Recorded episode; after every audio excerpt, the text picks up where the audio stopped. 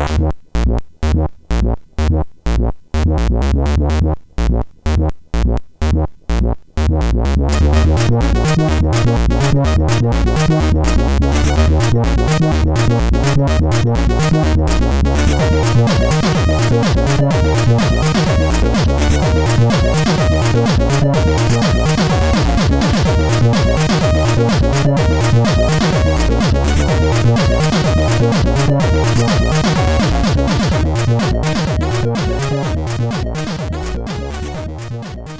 Sziasztok, ez itt a Checkpoint 7. évadának hatodik adása.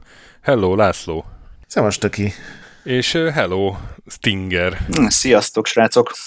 Avagy Csereg Krisztián Gábor, aki annak idején ott volt a Pixel 2 a legendás Gáborok és Gabriella kerekasztalban. Amúgy pedig a Gamer 365-nek a alapító tagja. És hát ez az adás azzal ütötte meg a Stinger küszöböt, hogy a egy, a, a Nintendo-nak a legendás és híres brandjeit folytatjuk. Ugye volt egy dupla Zelda adás két éve, tavaly volt egy dupla Mario adás, ma pedig lesz egy nem dupla, Metroid adás, és hát azért kerestünk meg, mert azt hallottuk, hogy neked vannak Metroid. Vannak, vannak Metroid, igen, nem is kevés.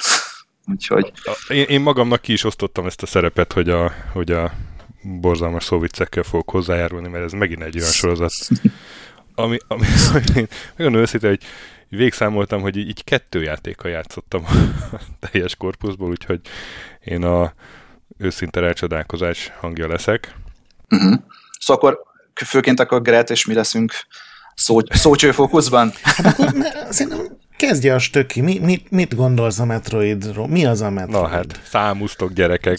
Jó, ez egyre rosszabb lesz. Isten, Jöjjetek közelebb.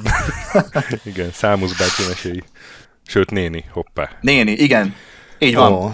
Na, na, na, ezt, ezt sürgősen be kell fejeznem. Hát a Metroidról én annyit tudok, hogy a, ez a sajnálatosan korán elhunyt Yokoi Gunpei-nek volt a jelentős nem hardveres kontribúciója, mert ugye ő amúgy ugye Game Boy-t, meg, meg Game Watch-ot köszönhetünk neki, már beszéltünk róla többször az adásban, de hát a játékok terén is oda tette magát, a, a Metroidnak ő volt a producere, meg az első Metroid játékokat ő gondozta, ugye? Nem, nem? abszolút semmi köze nem volt hozzá. Nem. Ő vezette a stúdiót, ahol készült. Na, hát ezt mondom. Így van. Alapvető.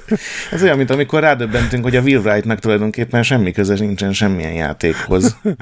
na, de hát, na, hát ő gondozta a stúdiót, ami a Sok minden, sok minden gondozott ő egyébként. Tehát nem, nem, igen, nem igen. csak ez az egy stúdió, tehát gyakorlatilag a, igen, a Nintendo, igen. Ak- akkori Nintendo egy nagy, nagy, nagy oszlopos, Értem. oszlopos tagja tehát volt. Ez, ez most, most olyan hülyeség volt, mintha azt mondtam volna, hogy a passziánzt Bill Gates fejlesztette tulajdonképpen.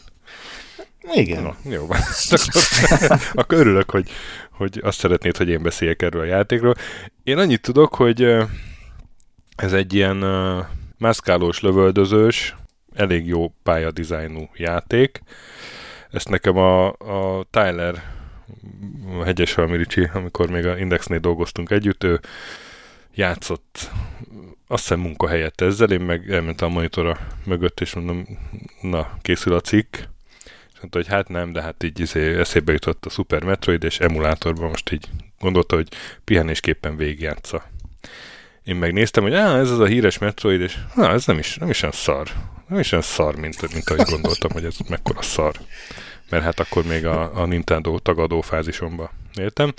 És akkor Richard nyomására kipróbáltam, és, és igazán, hogy rohadt jó kis játék.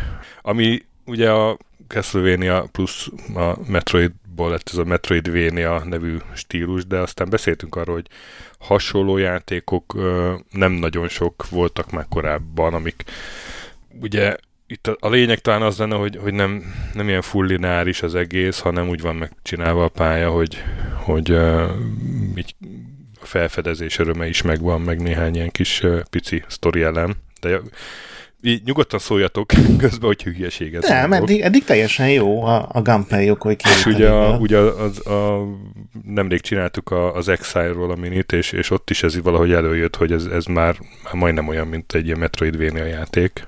Igen, alapvetően ugye azt mondják, Igen. hogy nem véletlenül Metroidvania, ugye Metroid és a Castlevania volt az, aki tulajdonképpen megteremtette, és ugye valamilyen szinten standardizálta ezt a fajta ö, játékmechanikát. Ahogy te is mondod, korábban is voltak már részegységei más játékokban ennek a fajta gameplaynek, ahogy alapvetően arról van szó, hogy ez egy ilyen labirintus-szerű mászkálós játék, amelyben ugye a, a továbbjutás elemei és kulcsa, azok alapvetően vagy el vannak rejtve, vagy le vannak zárva, és ehhez, ehhez ugye különböző upgrade kell felszedni a karakternek, és akkor a stílus sajátosságába fakadóan vissza kell menni olyan helyszínekre, ahol korábban jár, de még nem tudott tovább menni, vagy esetleg az új felszerelések segítségével tud mondjuk rejtett dolgokra rájönni, amik aztán a továbbjutást eredményezik tulajdonképpen, vagy további bónuszokat engednek fölvenni, amivel ugye egyszerűbbé válik a játék. Ez az alapkoncepciója a Metroidvania játékoknak. Igazából. Egészen csodálatos. És pontosan, szerintem... pontosan ezt a mondatot akartam mondani, de, de nagyon örülök, hogy, hogy ennyire egy rugóra jár az agyunk. És szerintem az tök fontos, hogy, hogy nem konkrét kulcsokat keresel, mint mondjuk egy Doomban, vagy nem tudom, biztos van még egy csomó játék, hanem mindig valamilyen új képességet adó tárgy, vagy, vagy, vagy egy új képesség segít, és az a játékmenetben is segít, meg ugye megnyit új helyeket, és szerintem ez sokkal meg ezek... élvezetesebbé teszi, mint hogyha csak nem tudom, piros kulcsot össze Meg ezek sokszor sztori elemek is, nem? Így van, hát, hogy pontosan. Hát ugye eleinte, eleinte akkor... ugye még nem volt, mert ugye az első Metroidnak, amit ugye 86-ban adtak ki, annak végtelenül egyszerű története volt, volt két vagy három sor, de hát ugye akkoriban minden játék, minden játék így volt. Sőt, kiváltságos helyzetben voltak egyáltalán, sztoria volt annó. Úgyhogy a Metroidban nekem speciál, én amikor találkoztam össze a játékkal, hát akkor én 11-2 éves lettem tovább, sőt, vagy talán még fiatalabb. Mindenkinek van egy sztori, hogy hogy találkozott Nintendo játékokkal először. Nekem a lakótelepen, ahol laktam, Nagykanizsán annak idején még, volt egy, egy szomszéd kislány, akivel nagyon szimpatizáltam, és nekik voltak svájci rokonaik, és ugye Svájcban akkor nagyon ment, aztán a 90-es évek fordulóján volt, nagyon ment még a NES. Akkor még nem volt ugye, nem volt SNES, vagy csak éppen akkor kezdett bejönni, és nekik voltak olyan rokonaik, akik megtették azt, hogy mondjuk így két-három havonta ilyen három-négy-öt kazit hazaküldtek neki. Hát az elképzelhetitek, hogy ez nálunk Magyarországon, akinek volt egy ilyen 80-100 játékból álló NES gyűjteménye, az mekkora királynak számított. A fiúk körében is a csaj persze, mert ugye nem, nem ártott jóba lenni a szülőkkel, úgyhogy sokszor, jut, sokszor fordult elő az, hogy így kölcsön-kölcsön kaptunk játékokat, és ott, ott szerencsére lehetőség volt arra, hogy egy egész ilyen portfóliói Nintendo játékot kipróbáljunk annak idején, és a Metroid volt az, ami igazán így megfogott minket, főleg azért, mert uh, akkoriban láttuk, hát gyerekfeje nem biztos, hogy szerencsés volt, de az Alien filmből talán az első részt rendesen be is szartunk rajta, és ugye felfedeztünk hasonlóságokat, és ezt a hasonlóságot felfedezte ugye a, a, a Nintendo is. Azt hiszem talán a, a, ugye a játék egyik atya, ugye a Yoshio Sakamoto, aki ugye annak idején a Metroid franchise egyik alapító tagja volt, ő rá volt nagy hatással egyébként a, a Ridley Scott féle Alien film, és ebből is, ebből is gondolta tovább ezt az egészet. Tehát egyértelmű megfeleltetéseket fedezhetsz fel mondjuk a, a Metroid eggek, meg az Alien eggek között. Vagy aztán például, hogy miért hívják az egyik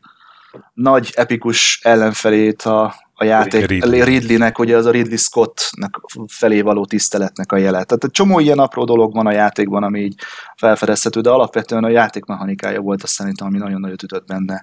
Meg az, hogy ezek, amit Grat is mondott, hogy a, ezek a felszedhető power ezek nem egyszerű, felveszek egy erősebb rakétát, vagy felveszek egy kék lövedéket most a, mit tudom én, a piros helyett, hanem, hanem olyan dolgok voltak benne, mint a Powerbomb, ami például ugye egész olyan olyan, olyan objektumokat volt képes kirobbantani, amire azt hitted, hogy fal, de valójában az egy titkos átjáró. Vagy például az egyik tipikus jellegzetes dolog, ami a Turrican játékokban is felfedezhető, és ugye a, a Manfred rendszék azok innen vették át tulajdonképpen a, a Commodore Amigás Turricannek a, a borbolját, az egyértelműen a Metroidból van. Sőt, nagyon sok minden onnan van, Úgyhogy, de egyébként voltak ilyen visszafelé nyúlások is, ugye a grapple hookot azt meg visszakapták, na mindegy, szóval ez egy kicsit elkalandozott. Van volt, volt valaha eredeti játékelem játékukban? Szerintem. Hát a Metroid az egyébként úgy készült, hogy az anti-Mario legyen, mert ugye beütött a Mario, és a Metroid viszont már a, a Famicom Disk Systemre készült, Japánban csak ott is jelent meg, és ugye oda készült ilyen nagy játéknak, ami eladja a hardvert a Zelda, ami az egyik első ilyen nem lineáris kaland volt, hogy tényleg bármerre mehetsz, nem az van, hogy pályákra van fölosztva, hanem egy ilyen hatalmas nagy világ, és ezt akarták platformjátékba átültetni, de az volt a fő, fő parancs a fejlesztés elején, hogy az anti-Mario legyen, azért van az, hogy az első pályán nem is lehet jobbra menni, csak egy-két képernyőt, mert utána ott van. van hanem balra kell menni, mert hát mi lehetne antibb a Máriónál, mint hogy balra kell menni egy játékban. Meg ezért van az, hogy nem elkerülni, meg átugrani kell az ellenfeleket, hanem megsemmisíteni őket, direkt másra csinálták az irányítást, hogy a Márióban van egy ilyen, hogy futsz, és akkor még egy ilyen lépést így teszi, csusszan egyet. Itt direkt úgy csinálták meg, hogy azonnal megálljon a karakter. Úgyhogy ilyen szempontból tulajdonképpen a Mario volt a legnagyobb inspirátor, hogy mi az, amit nem szabad berakni a játékunkba. Így van, és nagyon jó volt az is, hogy már az második képernyőn vagy a harmadik képernyőn visszafelé scrollozva megkapod az első olyan dolgot, amivel így hirtelen Mario játékos nem tudsz mit kezdeni. Ott van egy villogó gömb.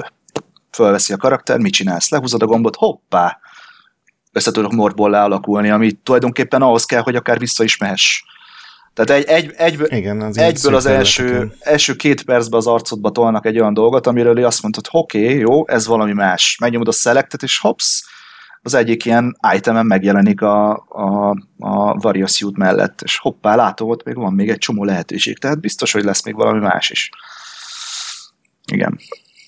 Jó, hát az lesz, a, a, szoktunk az ilyen adásokba csinálni, hogy kronológikus rendben végigmegyünk a játékokon, és hogy hogyan fejlődött.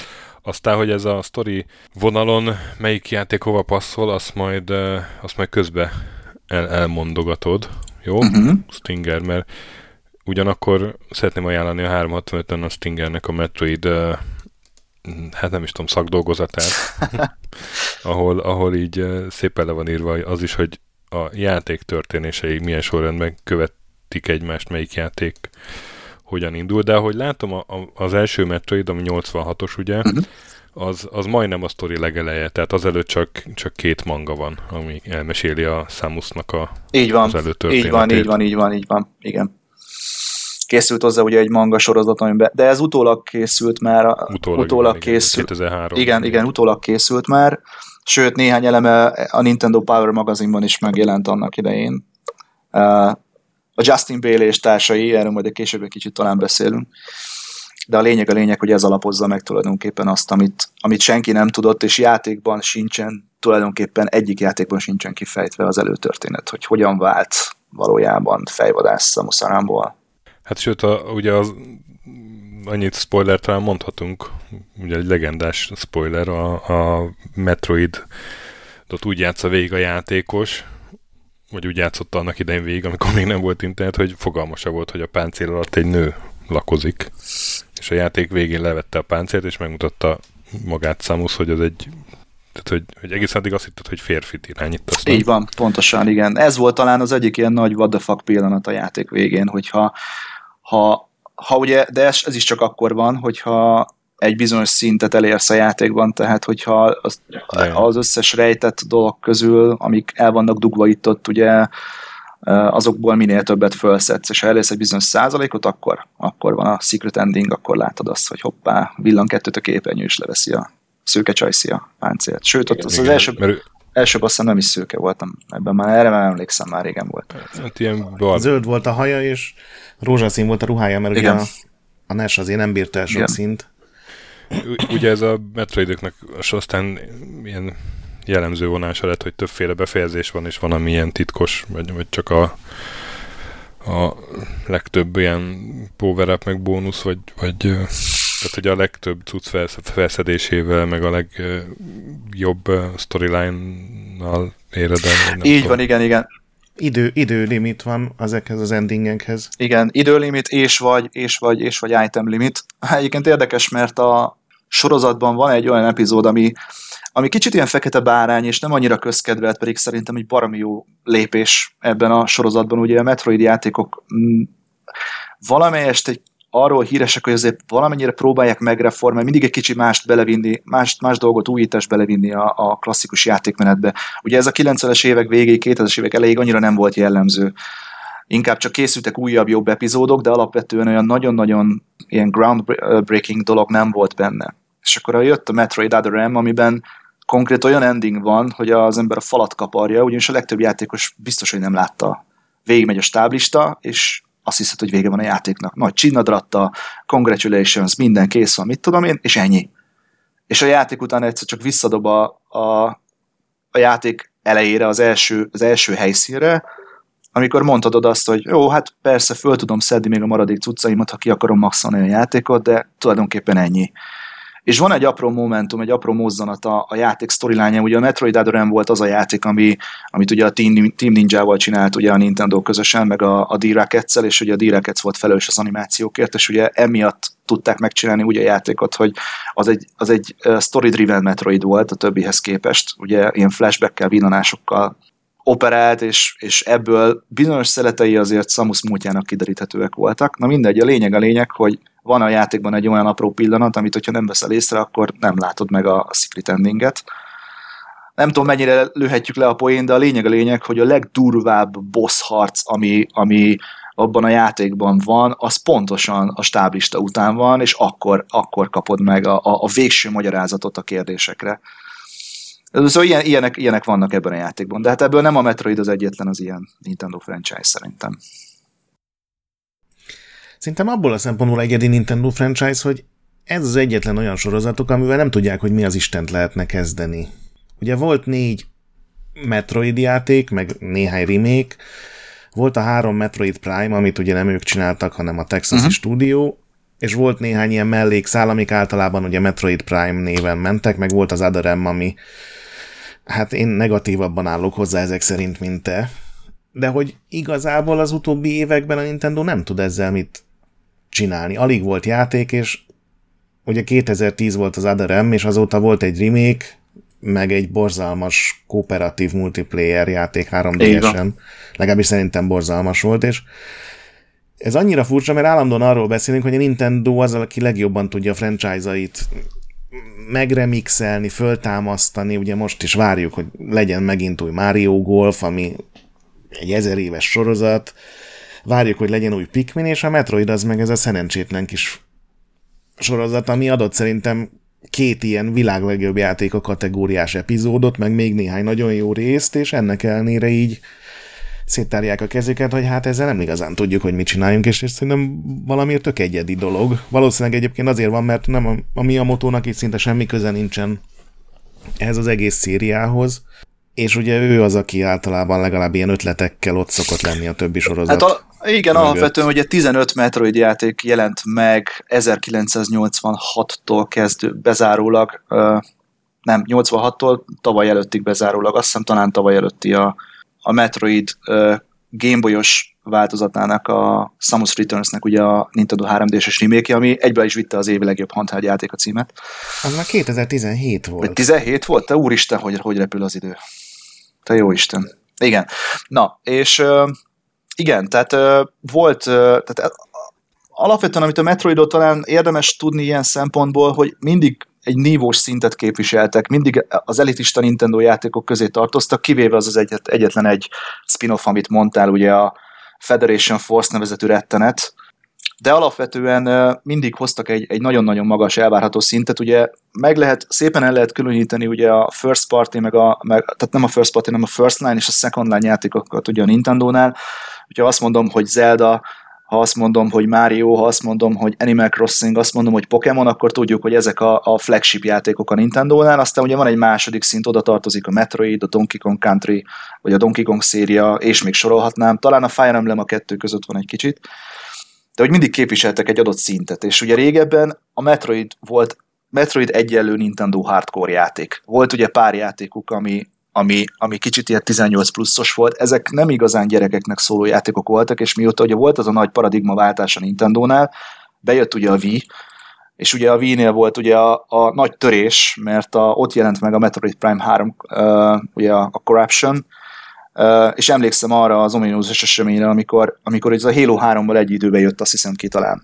És ugye ment a nagy kampány, ment a nagy, nagy reklámhadjárat ugye a, a Halo-nál, és a Nintendo rajongók meg teljesen felháborodtak azon, hogy itt van az a tök jó játék, uh, itt van, hogy felnőttek, végre nem gyerekeknek szól, vagy nem a, nem a 12 alattiaknak, és a Nintendo egyszerűen elfelejtette, vagy nem is akarta szponzorálni ezt az egészet, és az utolsó pillanatban ilyen, ilyen nagyon szedetvedett, összekapott videókkal megjelentek a, a, a megjelenés előtti két-három hétben, szóval ott írták le teljesen ezt a játékot. Azelőtt ugye eltelt jó pár év, ugye ezeknek a franchise-oknak alapvető alapvetése az, hogy, hogy attól sikeresek egyrészt ugye a jó játékok, másfelől mindig a köztudatban vannak tartva. Tehát a Metroidban volt, volt egy olyan törés, amikor jó pár éven keresztül egyszerűen nem volt vagy nem volt kapacitás, vagy nem volt ötlet arra, hogy ezeket a játékokat ugye a köztudatba tartsák, és ugye itt jött be ugye a Nintendo Wii, Wii utáni űr, amikor ugye ott volt a, a Nintendo Wii U, és Wii U-ra nem volt Metroid játék. Sőt, hát abban az érában sem. 64-re sem volt. Nintendo 64-re sem volt, és így kimaradt szinte majd, hogy nem két generáció, Utána már nagyon nehéz, hiszen ugye azok a játékosok, akik közben felnőttek, oké, okay, hogy tudják, hogy mi, a, mi, mit jelent a Metroid, mert mi az a Metroid, volt hozzá köze, de az új, új, új, az új játékosok, akik időközben megjelentek, nekik fogalmuk nem volt arra, hogy ez micsoda. És akkor ennek ellenére ugye megjelent ugye egy remake hosszú-hosszú-hosszú idő után, új jó volt ugye a köztes megálló az Adarem, ami meg egy eleve egy megosztó játék volt, mert félig volt 3D-s, félig volt 2D-s, tehát át tudtál váltani 3D módba a játékba, hogy a Wii módot elfordítottad a tévé felé, de alapvetően akkor nem tudtál mozogni. Visszahúztad vízszintes irányba, akkor meg ugye 2D-re váltott a játék. Ebbe is volt érdekesség, mert ugye fel tudtál fedezni egy 2D világban olyan elemeket, amiket alapvetően a 2D-s szemlélettel, tehát kétdimenziós megéntése nem, nem tudnál ábrázolni. De ez sem volt teljesen tökéletes és azért kritika is érte a játékot azzal kapcsolatban, hogy azért hát nem biztos, hogy behozták ezt a nagyon nagy menő szemuszt, hogy, hogy pörög, forog, ugye Team Ninja, Ninja Gaiden-es uh, gyökerekkel, meg, meg az összes többivel behozták ezt a fajta játékmenetet, hogy a Samus össze-vissza pörög, forog, pattog, elkapja az ellenfelek nyakát, az arcába nyomja a, az armcanont, és egy robbant egy hatalmasat, tehát tiszta ilyen, ilyen, ilyen kung fu, kung fu skifi játék lett az egészből ez se vette be sok embernek a gyomra, úgyhogy eléggé megosztó játék lett az Ádora milyen szempontból, viszont történetmesélés szempontjából elég, eléggé érdekes. Azt mondom, ezért mondtam, ezért fogalmaztam úgy azt hiszem talán még az elején, hogy a, egy ilyen kicsit fekete bárány, tehát vala, megosztó valakinek nagyon-nagyon tetszik, valakinek meg azt mondja, hogy hát ennek semmi köze a Metroid franchise-hoz. És ahogy Gret mondta, most van abban a helyzetben a Nintendo, hogy igazából rohadtul nem tudja, hogy mit csináljon ezzel a franchise-al, mert, mert volt egy baromi sikeres remake amiben ugye a végén az endingben hintették, hogy akkor hát ennek kéne folytatás, ugye jönne a folytatás, ami ugye nyilván a Metroid Fusion lenne, ami szintén a másik legsikeresebb handheld epizód. És történet szintjén egyébként, hogy a kronológiai sorrendet veszük, akkor a Metroid Fusion az utolsó Metroid. Tehát a, a story jelenleg ott tart, ahol a Metroid Fusion van. De ugye időközben belengedték a Metroid Prime 4-et, amit onnan látszik, hogy nem tudják, hogy merre van, a, merre van az arra, hogy elkezdték ezt egy Szingapúri stúdióval, azt hiszem, talán. Hát hivatalosan nem jelentették be, de plegykák szóltak arról, hogy vagy a Namco, vagy egy szingapúri stúdió, igen. Igen, és ez és volt akkor az, ugye dolgozt... a, a jóslós adásban ugye meg is jósoltuk, hogy ez mikor jelenik meg. És aztán... Remélem azt jósoltam, hogy nem idén. De ez még nem, nem most volt, hanem tavaly, vagy, vagy, vagy tavaly előtt valamelyik ja, ilyen első és... jóslós adásunkban, és aztán a publikáltuk az adást, és következő nap konkrétan jött a ír, hogy egy másik stúdiónak átadják az egészet. Így visszaadják a retrónak. Ráadásul úgy, hogy vissza az egészet. Az, elejére a, a sztorinak, meg menjünk sorrendben, mert igen, igen, most már majdnem igen, a végére igen, eljutottunk. most egy ilyen e, egy ilyen, egy ilyen leadet adtunk az adásnak, de, vagy hát adtatok, én sokat nem tettem hozzá. De akkor Szerintem inkább követtük, követtük a követtük a backtrack, a, vagy a, ezt a nem backtracknek hívják, ennek van egy neve most hirtelen, itt van a nyelven, nem jut eszembe, tehát a játékmechanikáját követtük, eljutottunk valameddig, és most vissza a startmezőre. Backtrack boys. Így van, új képességekkel. Új képességekkel folytatjuk. Szép.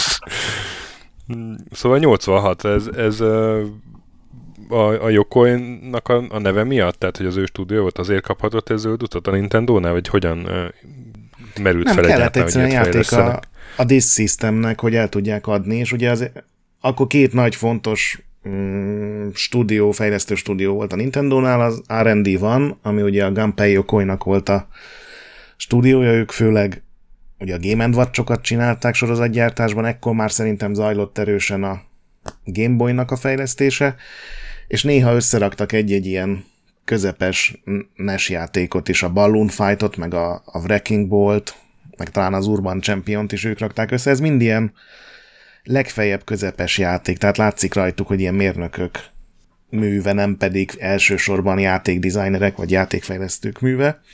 És ugye volt az R&D 4, ami meg a Miyamoto-nak és a Takashi Tezukának volt a csapata, és akkor ők csinálták az Eldát, a Máriókat, és aztán később is minden olyan nagy franchise-t, ami a 90-es években a Nintendo óriási nagy sztár lett, ugye a Donkey Kongot, és mind a két csapat megkapta, hogy a Disk Systemre kell egy olyan játék, amivel ugye el lehet adni egy hardvert, és az egyik a Miyamoto féle Zelda lett, a másik pedig az R&D van.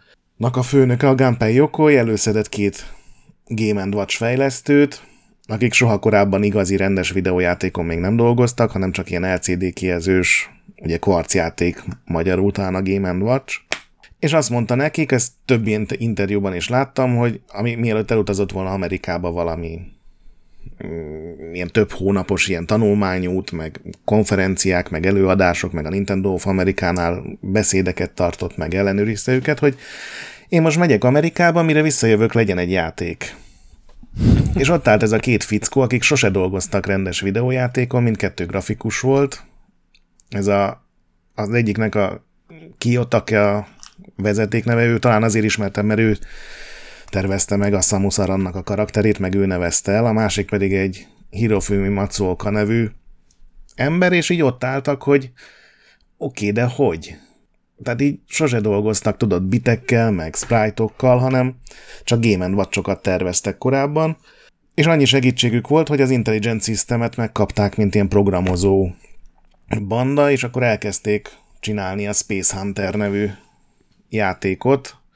Ahogy mondtam, ez a teljesen anti-Mario receptre készült, és ugye a Mario pályákra van osztva, akkor ez ne legyen pályákra osztva. A Márióban ugye általában jobbra kell menni, akkor itt kelljen fölle, meg balra is menni.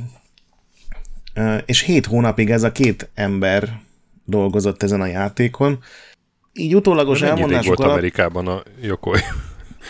Néhány hónapig állítólag, de hogy ő nem fog, tehát ő nem volt benne Aha. ebben a játékfejlesztésben. Ott névleg megkapta a produceri rangot, mert ugye ő volt a stúdiónak a vezetője, és minden játékra megkapta a produceri rangot, amit ott csináltak, de hogy a tíz hónapból hetet ez a két fickó töltött a dizájnolással, meg a tervezéssel, és az Intelligent System volt az, aki összerakta ebből a konkrét kódot, és például annyira nem tudták, hogy hogy működik egy ilyen játék, hogy ugye ez a Kiyotake grafikus volt, és akkor ő rajzolta meg a központi karaktert is nyilván, és elkezdett rajzolni rengeteg sprite-ot, és gyönyörűen megrajzolt állítólag, hogy milyen, amikor jobbra fut a fő karakter, milyen, amikor balra fut a fő karakter, és mindegyiknek egyedi sprite-ot használt, és onnan szóltak neki, hogy te figyelj, ennek a 90%-át ki kell venni, mert nem bírja a RAM, úgyhogy csak tükrözzétek meg, amikor balra fut a karakter, és ezért van az, hogy ugye az első játékban még,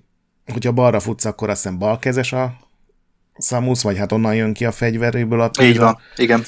Ha jobbra futsz, akkor jobbkezes. Ugyanez volt egyébként az Eldával is, hogy így változott, hogy melyik kezében van a kard, és melyikben a pajzs.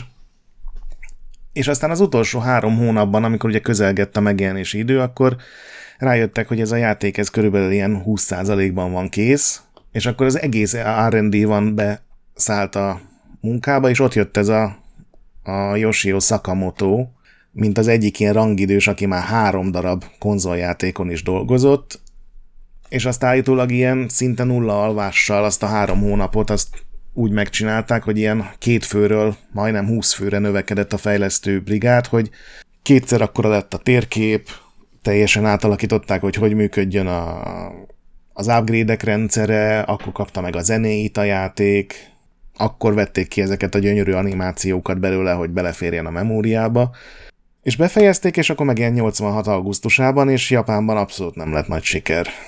Így van. Ha nem, ha nem Amerikában? Igen, aztán jóval később megjelent Amerikában, akkor már ugye kártyára át kellett írni, de még nem volt kész a... Ugye az első, első generációs NES játékok még nem tudtak menteni, még nem volt bennük ez, hogy egy ilyen gombelem van a kártyákban, és akkor az, a, annak a segítségével el tudsz menni egy vagy maximum három játékállást, hanem ilyen 24 karakterből álló kóddal kellett menteni a Metroidban, és ebből jöttek aztán a mindenféle ilyen értelmes szavak, amik amik, amiket ugye én kódként el lehetett adni, amit Stinger már utalt rá, hogy volt ez a Justin Bailey, ami egy ilyen random név, amit próbáltak megindokolni, és az pont adott egy ilyen tök jó állást. Így van, igen. Az a, de ugye nem ez volt az egyetlen olyan játék, sőt, hát akkoriban nagyon sok játékban így oldották meg a mentésmechanizmus, hogy password systemet raktak mögé, és egyfajta algoritmus segítségével ugye a, a beírt jelszavakból ugye a játék le tudta generálni, hogy milyen statértékeid vannak, hol vagy a térképen, milyen paraméterekkel operálsz, és abból kifolyólag a kód képes volt arra, hogy elhelyezze, elhelyezzen téged a játék történetében, hogy éppen melyik ponton állsz, és hogyan menjél tovább. Nem, ezek nagyon jó. Még évekkel később is találkoztam olyan játékokkal Nintendo-n, amik, amik ugyanezt a módszert használtak, annak ellenére, hogy akkor már volt ilyen a cartridge ugye a, a gombelemes megoldás. Hát ez plusz költség volt, és ugye a kisebb Igen. cégek ezt nem voltak hajlandók bevállalni, de ez volt szerintem az egyik első ilyen, mert ugye a, a korábbi Nintendo játékoknál nem lehetett menteni, ugye az első Super Mario-ban sem lehet menteni. Így van, pedig az csak egy évvel korábban készült át. Igen, igen. És ugye a Disk System hát részben azért is csinálták, mert ott volt hely a mentésre, és a, ez az egyik első Disk System játék volt, amit átírtak Nesre, és itt még nem, ugye nem volt meg ez a technológia, amit az Eldára fejlesztettek ki, vagy az Elda megjelenésére készült el, és szerintem Nintendo kiadású játék nincsen sok, ami ilyen, ilyen izét használ, mm, Nek- kódot. Igen, igen, igen. Ami még nagyon-nagyon jó volt ebben a játékban, az a zené és a, az atmoszférikus aláfestése, ha lehet ilyet mondani 86-ban. Tehát ugye Hiptanaka csinálta a játéknak a zenei trackjeit, ugye volt a Netflixnek ez a, a High Score sorozata, ugye azt hiszem talán a negyedik, ötödik részben pont róla van szó, mint zeneszerzőről, és ugye a korai években elmondja, hogy ő hogyan dolgozott, milyen szisztémákkal dolgozott, de a lényeg a lényeg, hogy ő azt szerette volna, hogy ez a játék, mivel ugye alapvetően a, a az Alien inspirált és ilyen, ilyen, ilyen sci-fi környezetbe oltott ilyen um, történet volt, azért azt szerette volna, hogy, hogy tényleg lehessen azt érezni, hogy ezek tehát a bolygó, ahol jársz, meg a környezet, az úgy működjön, mint egy ilyen élő flóra, fauna, tehát mint egy, egy élő organizmus. És ezért valójában nincsenek a játékban nagyon olyan melodikus dallamok, mint mondjuk a többi hasonlószörű játékban, amikor a pályán haladsz, hanem inkább ilyen ilyen bípek, effektek, azokból összerakott ilyen, ilyen zörej hangok tulajdonképpen, amelyek sejtetik azt, hogy te milyen környezetben jársz, és azt hiszem talán egy vagy két olyan jelenet van a játékban, amikor tényleg, tényleg zene van, az egyik ugye a Craig-nek a, a, a larry ugye, ami ugye az egyik olyan oszlopos uh, enemy volt az első Metroidban, illetve a, a Mother Brain-nél van egy ilyen jellegű uh, zene, de az is eléggé nyers, tehát eléggé ilyen, ilyen nagyon nehéz kifejezni, de ilyen, ilyen négyszögjelekből alkotott ilyen, ilyen nyers Kicsit kombo- diszonáns. Ne, diszonáns, igen, ez egy jó szó rá, és mégis nagyon odaillik, és nagyon oda passzol. Tehát érzed, hogy ott valami jön, ott valami más van, és ott valami komoly. Ez is egyébként az anti ból van, mert ugye a Máriónak ilyen abszolút agyadba ragadó dallamai vannak, és itt, itt azt mondták, hogy itt csinálj olyan zenét, amiben nincsenek dallamok, vagy ő mondta magának, hogy olyan uh-huh. zenét fogok csinálni, amiben nincsenek dallamok, és ezért lett ez a tulajdonképpen egy kicsit olyan, mint hogy a környezeti hangokból állna össze egy zene, tudod, vannak ilyen reklámok is, amikor így a... Hát ilyen industriál. Igen, hát amit a Nesből ki lehetett hozni 86-ban industriál néven, azt itt kihozták. Ami érdekes egyébként, ha már a zenéről beszélgetünk, hogy ez a fajta hozzáállás az, az egész franchise-t végigkíséri. Mivel alapvetően egy exploration-based játékról beszélünk, ahol tulajdonképpen a, a későbbi iterációkban, a Metroidban mindig ugye a felfedezés adja a játék lényegi eszenciáját, ez főleg ugye a Prime után élesedett fel nagyon, amikor bejött ugye a Visor funkció. És mindig figyeltek arra a fejlesztők, hogy az összes epizódban érezd azt, zenei hatásügyileg is, hogy te egy ismeretlen helyen jársz, olyat, amit, amit fel kell fedezni, hogy a bár következő helyen bármi várhat rád, nem tudod, hogy mire készülj fel. Talán ezért is vannak ilyen atmoszférikus zenék az Igen. egész franchise-hoz. És talán persze majd később ebbe beszélünk erről, de szerintem valahol ott a, a, a Super Metroid és Metroid Prime között csúcsosodott ki igazán. Tehát ott, ott ért el szerintem a csúcspontját, de majd ha odaérünk, akkor beszélünk erről is.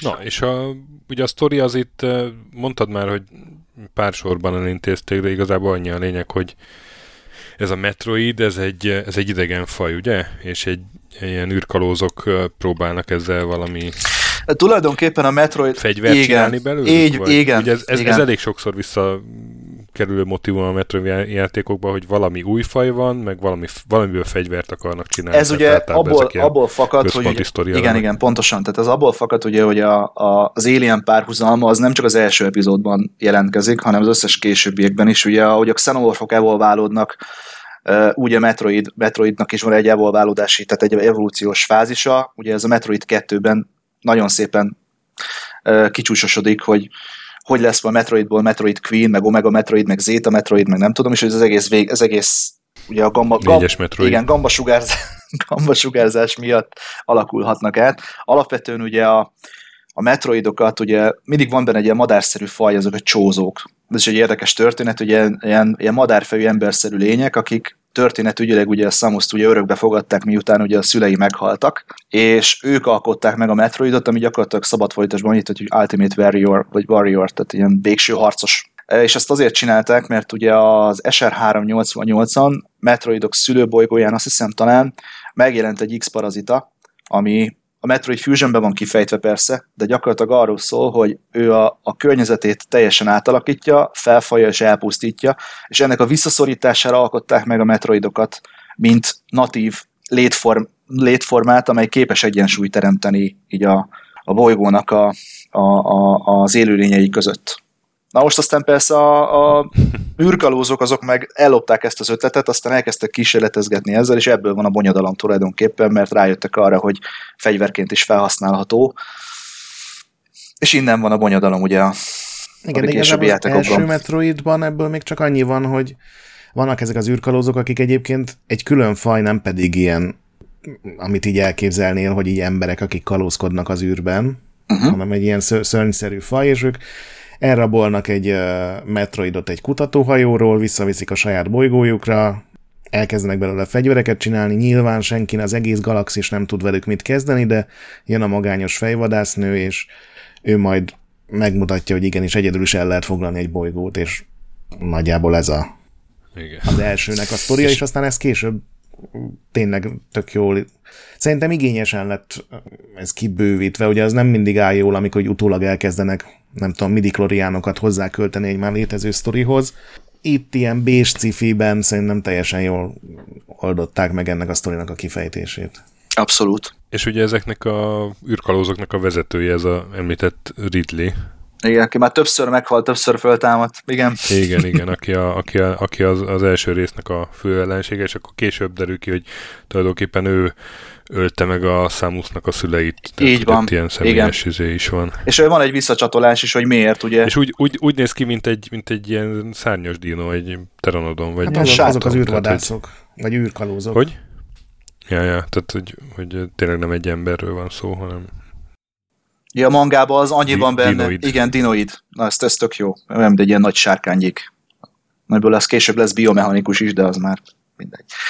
Tehát alapvetően ugye a sztori visszacsatolás az azért van, mert ugye a mangában benne van az, hogy a, amikor a, ugye, hogy miért, ugye az egy, egy ilyen Afloraltit nevű bányász bolygó, ahol ugye a Samus nevelkedett a szüleivel, és ugye az űrkalózok arra csapnak le alapvetően oda, mert kell nekik, ez, ugye ez az Afloraltitot használják történet szerint ugye a űrhajó üzemanyagként tulajdonképpen. És akkor egy katonai rajtaütés van a bolygón, nyilvánvalóan itt befolyást akarnak szerezni, meg a szállítmányokat, készleteket el akarják lopni, és ugye ezt a bányász kolóniát ezt elpusztítják, és ugye a Samus az egyetlen túlélő. Megjelennek ugye ott utólag a, a csózók, akik ugye felfedezik, hogy egy kisfiú ott a romok közül ott, vagy kisfiú, kislány a romok közül ott kitápászkodik, meg, és akkor egy gondozásukba veszik tulajdonképpen. És ugye itt van egy nagyon érdekes történeti csavar, hogy hogy mi ez a páncél, ami a csajon van tulajdonképpen. Mert ez egy biomechanikus páncél, ami, amit a csózóktól kapott azért, hogy az élet körülmények, tehát hogy a, a, azon a, azokon a bolygókon, meg azokon a, az, azokban a környezetekben, ahol, ahol a, a kislány ugye nevelkedik, illetve él, ahhoz, hogy megerősítsék, és tényleg segítsenek neki, fejlesztettek számára egy ilyen biomechanikus páncélt, ami lényegében Számos előnye van. Ez számos előnye van, igen, igen, igen, igen. Tehát egyrészt ugye felvértez ugye fegyverzettel a csajt, másfelől meg, megvédi a, a környezeti hatásoktól, mit tudom én, ugye hidegtől, melegtől, sugárzástól, nagyon-nagyon sok mindentől, de alapvetően az idegrendszerére is rá van kapcsolva, tehát ezért tud bizonyos dolgokat ilyen szuperkomputer-szerűen kianalizálni, segíteni neki, stb. stb. stb. Szóval azért ez, így van egyfajta ilyen, ilyen fúzió a, a páncél meg a csaj között, tehát nem egy egyszerű űrruha, amit felhúz, hanem, hanem ez sokkal több annál. És tudtad, hogy azért hívják Varia szútnak, mert ugye a japánok a barrier szót azt leírták katakanával, és senki nem jött rá, amikor igen. ezt visszafordították angolra, hogy ez a barrier akart Igen, lenni. igen, igen, ez egy urbán legenda, igen. nem, ez tényleg így van. Tényleg így van? Igen, a, a, a fordító is megerősítette egy interjúban, hogy hát az benézte. Te is, a, a, ugye a Samus az egy, az, az egy ember. Ember. Igen. Hát egy, egy homo sapiens, hogy az meg van magyarázva, hogy az emberek mi az Istent keresnek az ilyen izé, csúrók, meg, vagy mi? Csózó. Csinzó? Csózó. Ja, csúró az más. Meg a, a űrkalózok, meg, meg rajtok, meg, meg Ez egy Star trek Star Wars-os világ, itt már galaktikus federáció korában élünk. Szerintem Igen. nincsen megmondva, 2000, hogy ez milyen 2000 sokban, és akkor izé, az emberek azok mindenhol ott vannak. Így van, el. pontosan, pontosan. Ugye a Galaktikus Szövetségnek van egy Federation Force nevezetű, egész, egészen pontosan F, FPF, azt hiszem Federation Police Force nevű ilyen elit katonai egysége, akik ugye a rend fenntartásaért felelnek a galaxisban, és ugye ők azok, akik tulajdonképpen a erőfeszítéseik ellenére nem tudnak mit kezdeni itt az űrkalóz katonai fenyegetéssel, és az ilyen, ilyen ügyes bajos kalandokhoz, meg, meg, meg feladatokhoz szoktak fejvadászokat felvére, felbérelni. Ugye nem Samus Aran az egyetlen fejvadász, sok van. Mint hogy a Star Wars világában sem a Boba Fett az egyetlen fejvadász. De ő a legjobb, ugye? Ő a legjobb.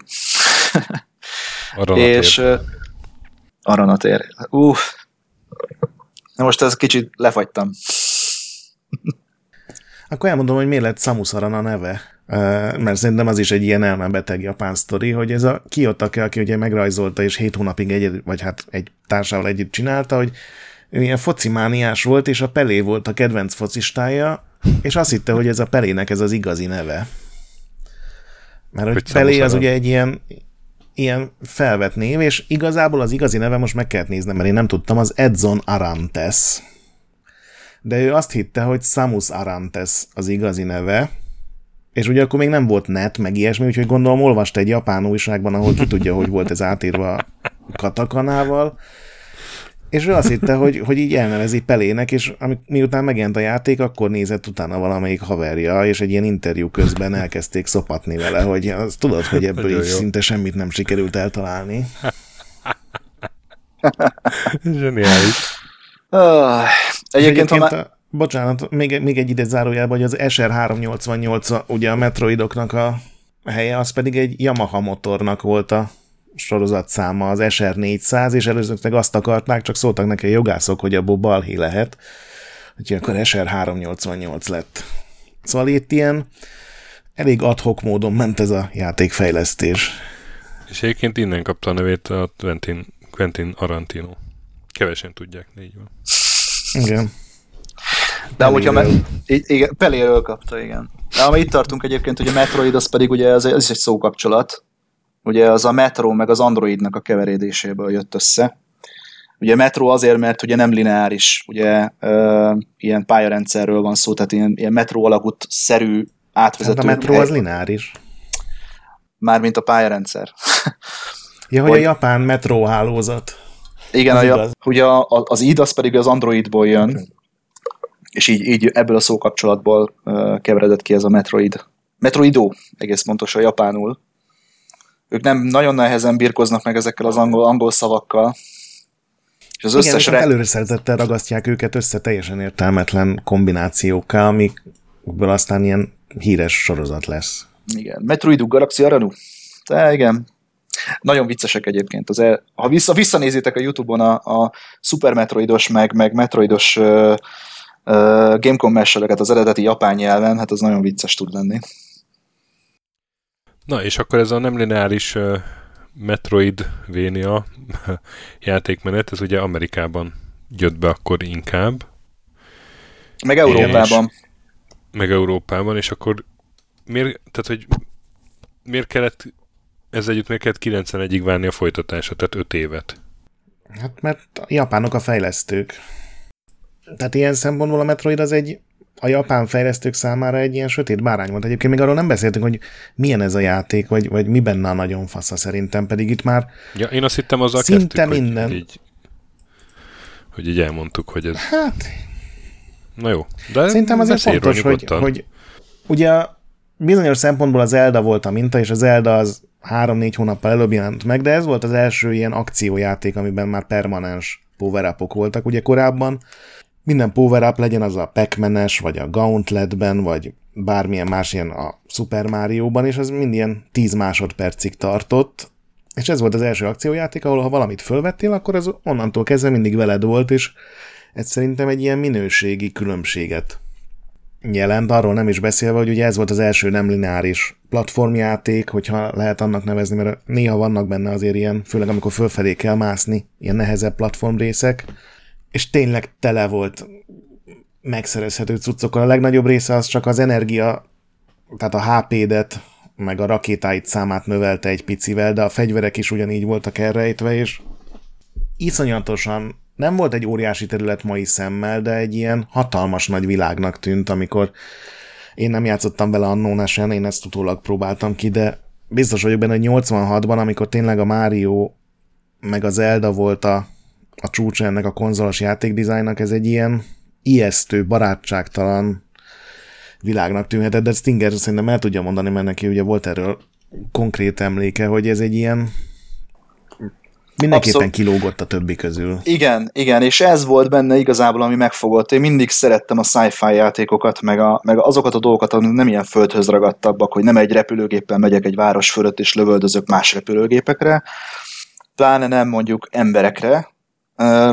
Ez egy, ez egy teljesen új élmény volt nekem gyerekfejjel, és ugye ez még az a korszak volt, mint a Pirates korszak, amikor ugye ott a C64 előtt is ültünk, és a kockás füzetbe rajzoltuk a térképeket.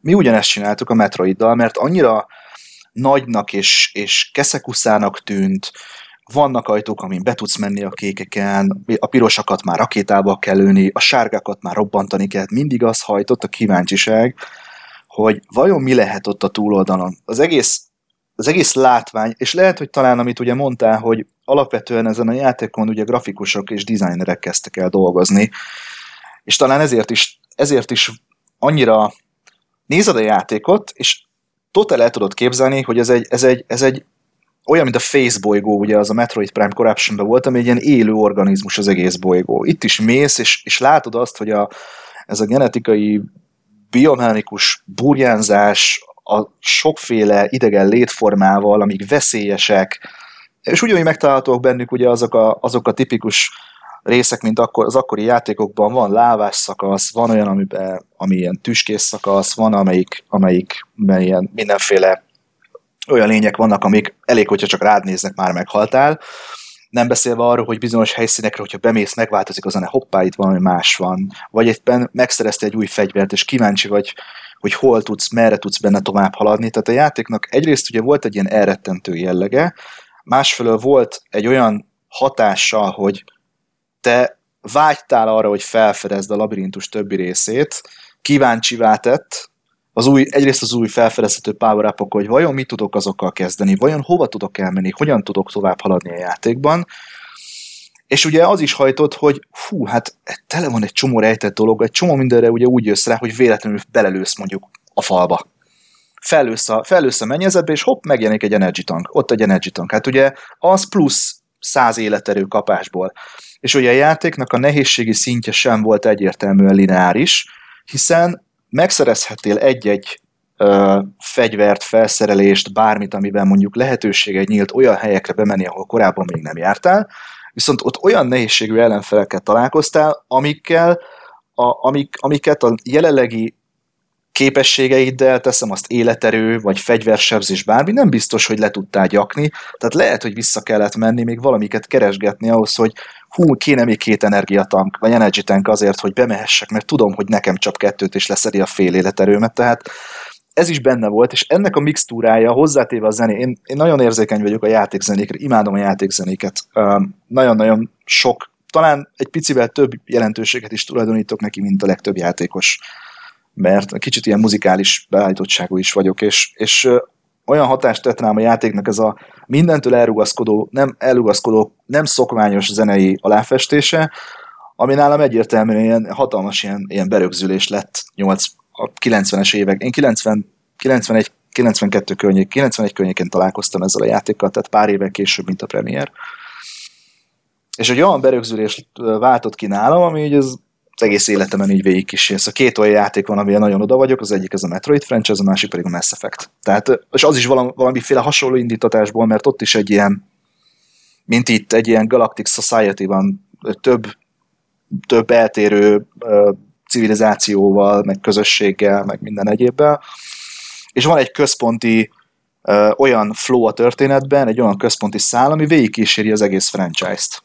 Tehát itt gyakorlatilag ugye itt a, itt a metroidok evolválódásáról ugye a, a, az űrgalózoknak a, a, a egyre durvább, egyre drasztikusabb, egyre, egyre hardcore-abb ö, ö, tevékenységeit kell végigkövetni a játékok során, ez egy ugye és párhuzamosan behúznak egy másik szálat is, ugye, ami a Metroid Prime sorozatban uh, kell életre, ugye a Gamecube-nál kezdve, ami szintén ezt a fajta ilyen, ilyen genetikus korcsosulást igyekszik előtérbe helyezni, az, hogy nem tudod, hogy mi vár rád a következő kalandban, történetben, az, hogy, az, hogy tehát nyilván itt a Dark Samusra gondolok majd, meg a, a, a, az ő által tevékenységekre, hogy összefonódik tulajdonképpen az űrkalózokkal, és minden, és a végén egy ilyen teljesen ultimate, ilyen, ilyen, ilyen nagy bosszá alakul a játék története során. Szóval ez, ez mind benne van abban, hogy, hogy miért olyan kivételesen más ez a franchise, mint a többi Nintendo játék. Igen, bár azért szerintem az első rész ma már nehezen játszható. Nekem a legnagyobb bajom, hogy ebben még nem volt térkép egyáltalán. Tehát tényleg vagy te rajzoltál, uh-huh. Vagy megvetted a hivatalos guide-ot, ami nyilván mondjuk Magyarországon lehetetlen volt. Nem mintha itthon megjelent volna így hivatalosan a játék, de szóval ez már egy, egy 40 év vagy 35 évvel később már, már kicsit nehézkes ez a része a dolognak, hogy, hogy tényleg egy hatalmas világ, és nagyon sok hasonló szoba van benne, ahol ugye csak a platformok elhelyezése más egy kicsit. Úgyhogy erre a játékra jól tett, jól tett neki, hogy kapott egy reméket, ami egy kicsit ilyen Hát nem azt mondom, hogy lineáris lett, de hogy így, így jobban vezette a játékost, és jobban elvezette oda, ahová kellett menni. Így van. És ugye aki kérdezted, hogy miért kellett öt évet várni a folytatásra, és ez ugye ez az R&D vannak volt a játéka, és ők a hardveres csapat voltak elsősorban. Ja, ők igen. ugye a két rész között megcsinálták, piacra dobták a Game Boy-t, tehát az volt az elsődleges dolog. Csináltak néhány ilyen kisebb NES játékot, a Kid Icarus volt talán a Metroid utáni második legsikeresebb, az is egyébként főleg Japánon kívül. Uh-huh. És megint ugye előjött az, hogy oké, okay, készen van a Game Boy, akkor csináljunk rá játékokat, és az R&D van lett a Game Boy játék felelős, ők csináltak egyébként a Mario-ból és a Mario Landet, ami a Miyamoto-nak nagyon nem tetszett. Ott csomó ilyen célzás, meg utalás van rá, hogy a, a Yokoi meg a Miyamoto a kezdeti nagy barátság, meg mentor-mentorált viszony után talán egy kicsit megromlott, vagy a két stúdió között volt egy ilyen versengés, és erre az időszakra azért a Miyamoto vezette R&D 4, ez a Research and Development mm, stúdió, az, az sokkal sikeresebb lett, és szerintem itt akart megint bizonyítani egy kicsit ez a csapat, akkor már ez a Sakamoto vezette őket, aki ugye az eredeti Metroidban csak az utolsó három hónapra csatlakozott, viszont akkor a rutinjából tulajdonképpen elérte, hogy három hónap alatt ezt be lehessen fejezni, és valamilyen szinten azóta is ő az egyik producere ennek a sorozatnak, egy csomó részt ő írt, meg ő tervezett, még akkor is, hogyha mások csinálták. A Prime-okban pont nem volt benne, mert akkor ugye a saját pecsenyéjét sütögette, és ahhoz képest, hogy ő hozzá a Metroidot kötjük, ő ilyen, tehát a WarioWare sorozatot is ő találta ki, ami ugye gyakorlatilag szerintem egy teljes ellentét a Metroidnak. Egy ilyen rövid, őrült állatkodás. De itt ugye az volt a koncepció, hogy, hogy csinálni Gameboyra egy játékot, ami rohadt látványos és hatalmas, tehát sokkal nagyobb, mint a, az átlag Gameboy játék, ami ugye, mit tudom én, egy Tetris méretű, hogy egy képernyő, és azon kepesztesz. És ebből lett aztán az is Ugye az ilyen Gameboy NES-ről Gameboy-ra átírt játékok, vagy folytatott játékoknál két koncepció létezik. Az egyik, hogy megőrzöd a grafikát, és akkor úgy néz ki a játék, mint a be lenne zoomolva, vagy összekicsinyíted a játékost, és akkor megőrzöd a, a koncepcióját a játéknak, csak nem olyan látványos. Ugye a Super Mario Land az a második, második ö, elképzelés mentén készült, a Mario egy ilyen 8-10 pixel magas, ilyen pici bolha volt, viszont rohadt jól lehetett vele itt száguldani a pályákon, a Metroid pedig szerintem rosszul döntött ebben a szempontból, mert itt ugyanakkora maradt a Samusnak a sprite mint volt Nesen, ami azt jelenti, hogy körülötte egy pár méterre lehet csak ellátni. Ezen kívül egyébként egy tök jó játék Gameboyon, meg az egyik legnagyobb világot tartalmazó ilyen akciójáték, csak ez, nem tudom, nekem ez a nem jött be. Én annó ezzel is egy ilyen kompilációs kártyán találkoztam sok évvel később. Ugye ez csak izé, csak... Uh... Fekete-fehér Gameboy. Fekete-fehér Gameboy. Gameboy. Gameboyon, igen, igen, igen. És akkor később ilyen pár éve volt belőle egy remake. Igen, ebből is. Hát ugye a Metroid 2-nek az egyik erőnye az, hogy egy kicsit azt a, a neses formulát egy picit megváltoztatta. Ugye itt alapvetően arról van szó, hogy a, le kell vadászni ugye a Metroid uh, eggeket, tehát a, a, tulajdonképpen ugye a, ezeket a 30 valahányat azt hiszem talán már nem emlékszem pontosan. El kell számra. utazni a bolygójukra, erre az SR 388-ra, és ott mindent kiírtani lényegében. Így van, minden, mindent, mindent ki kell írtani, és ugye a, ahelyett, hogy itt több különálló és ilyen liftekkel és egyebekkel összekötött térkép részlet alkotja a játék egészét, itt egy hatalmas nagy map van, egy picit klaustrofóbiás élményt is ö, okozhat, ezt például azt hiszem talán az IGN-esek mondták annak idején, hogy nekik ilyen élményük volt ettől, mert, ö, mert ugye mivel a játék egy, ugye alapvetően a Game Boy technikai lehetőségeihez mérten, ahogy ti is elmondtátok, nagyon kis szeletét lehetett látni a képernyőn a, a, a magának a környező résznek. Itt tényleg nagyon kellett uh, hagyatkozni az, emlék, az emlékezetre és az emlékeidre, hogy merre jártál, hol jártál, ha mondjuk föltapadsz a, a, a morfballal a falra, akkor milyen irányba hogyan tudsz menni, hogyan változik a pattern, meg a tájszet ahhoz, hogy be tud azonosítani, hogy te helyileg hol vagy. Nem volt alapvetően egyébként egy nehéz játék, de mai szemmel nézve nem öregedett túl jól, az tény és való. Viszont amit most néhány éve csináltak vele, az viszont, az viszont bomba. Tehát az Igen, áram... Viszont... Igen? Mondja csak. Viszont azon túl, hogy, hogy, hogy szerintem a kamerát itt túlságosan bevitték azért, hogy rohadt jól nézzen ki mondjuk screenshotokon, vagy a, a játék közben is nyilván, egy csomó dolgot meg beleraktak, ami meg jobbá tette játékmenet szempontjából, mint a, a neses verzió volt. Ugye itt lehetett már térdelni, meg lefelé lőni, ami érthetetlenül hiányzott a, a NES verzióból.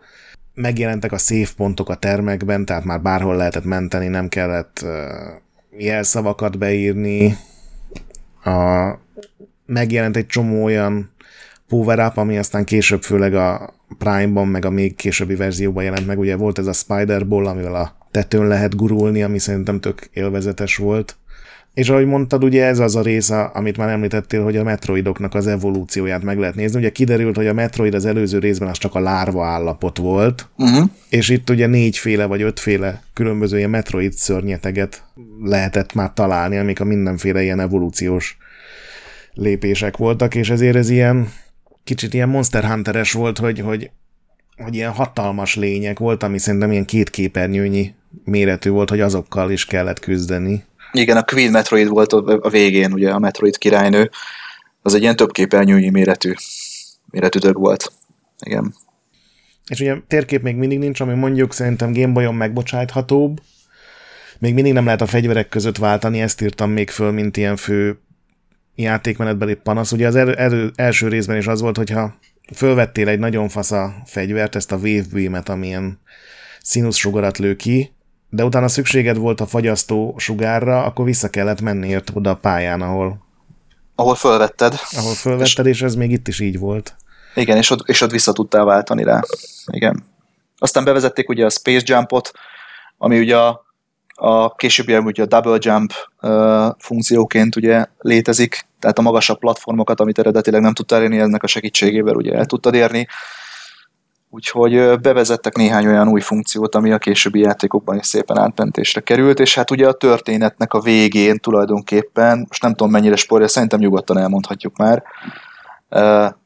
ugye a végén az utolsó Metroid Baby, az gyakorlatilag azt nem pusztítja el Samus, hanem magával viszi az űrhajóra. És ugye ez a, a sztori kiindulási eleme a Super Metroidnak. Úgyhogy gyakorlatilag minden másnak utána. Tehát igen. ez az a lépés, ami... Tehát ez, ez az a kardinális pont, ami, hogyha másképp alakul, akkor nincs több Metroid epizód nincs miért csinálni. De, de miért dönt így a Samus? Megsajnálja. Megsajnálja. Ilyen kis aranyos ja, kutyus-szerű, hogy, hogy... Milyen fejvadász ez? Hát figyelj, megsajnálja, viszont ennek a későbbiekben adtak egy nagyon-nagyon szép indokot, illetve nem indokot, hanem következményt, hogy hogy ez, mennyi, hogy ez miért, volt, miért volt jó ötlet, és miért volt egy kardinális pont, hogy Metroid Other van ez is kifejtve nagyon szépen egy videó formájában, hogy azért, mert Samus megmenti ennek a pici bébinek az életét, ugye a Metroid Infantnek. A történet során pár évvel később ez fordítva is megtörténik. Ah, értem. Egyébként a, most, hogy mondtad a Mass Effect-et, abban van egy ugyanilyen lépés, hogy azt hiszem a kettőben talán, vagy még az egyben, hogy van egy ilyen mindent elemésztő szörnyetek faj, és az, hogyha összehaverkodsz vele, akkor... Ja, getek? Nem, nem, nem, nem, egy ilyen... Vagy, az, vagy melyik? Nem. A nevére már nem emlékszem, de ott is van egy, és akkor eldöntheted úgy, hogy elégeted az egészet, meg dönthetsz úgy, hogy azt mondod neki, hogy mennyire messzire. Soha többet ne lássalak. És Ez akkor... a Reknai Queen, igen. Igen, igen, a Reknai. Az volt az. Így van. Ja, tudom, tudom. Igen, igen, igen. Emlékszem. És ami még fontos, hogy ugye az űrhajója a Samusnak itt debütál, ami aztán mm-hmm. ugye minden részben a szerepel, majdnem olyan alakja van, mint a sisakjának. Kivéve, kivéve azt hiszem talán a Prime 3-ban ott, ott már egy elég improved változat van a Gunship-ből. Igen, ott már lehet irányítani is azt hiszem. Jobban is tetszik. Hát formájára is, meg, meg egyébként is több mindent is. Hát történet szerint ugye az már egy fejlettebb Igen. űrhajó. És itt kapta meg azt a dizájnt, ami nagyjából a mai napig van, hogy a vállain ilyen hatalmas gömbök vannak ugye a páncélnak. Uh-huh. Ami már a borítón is látszott.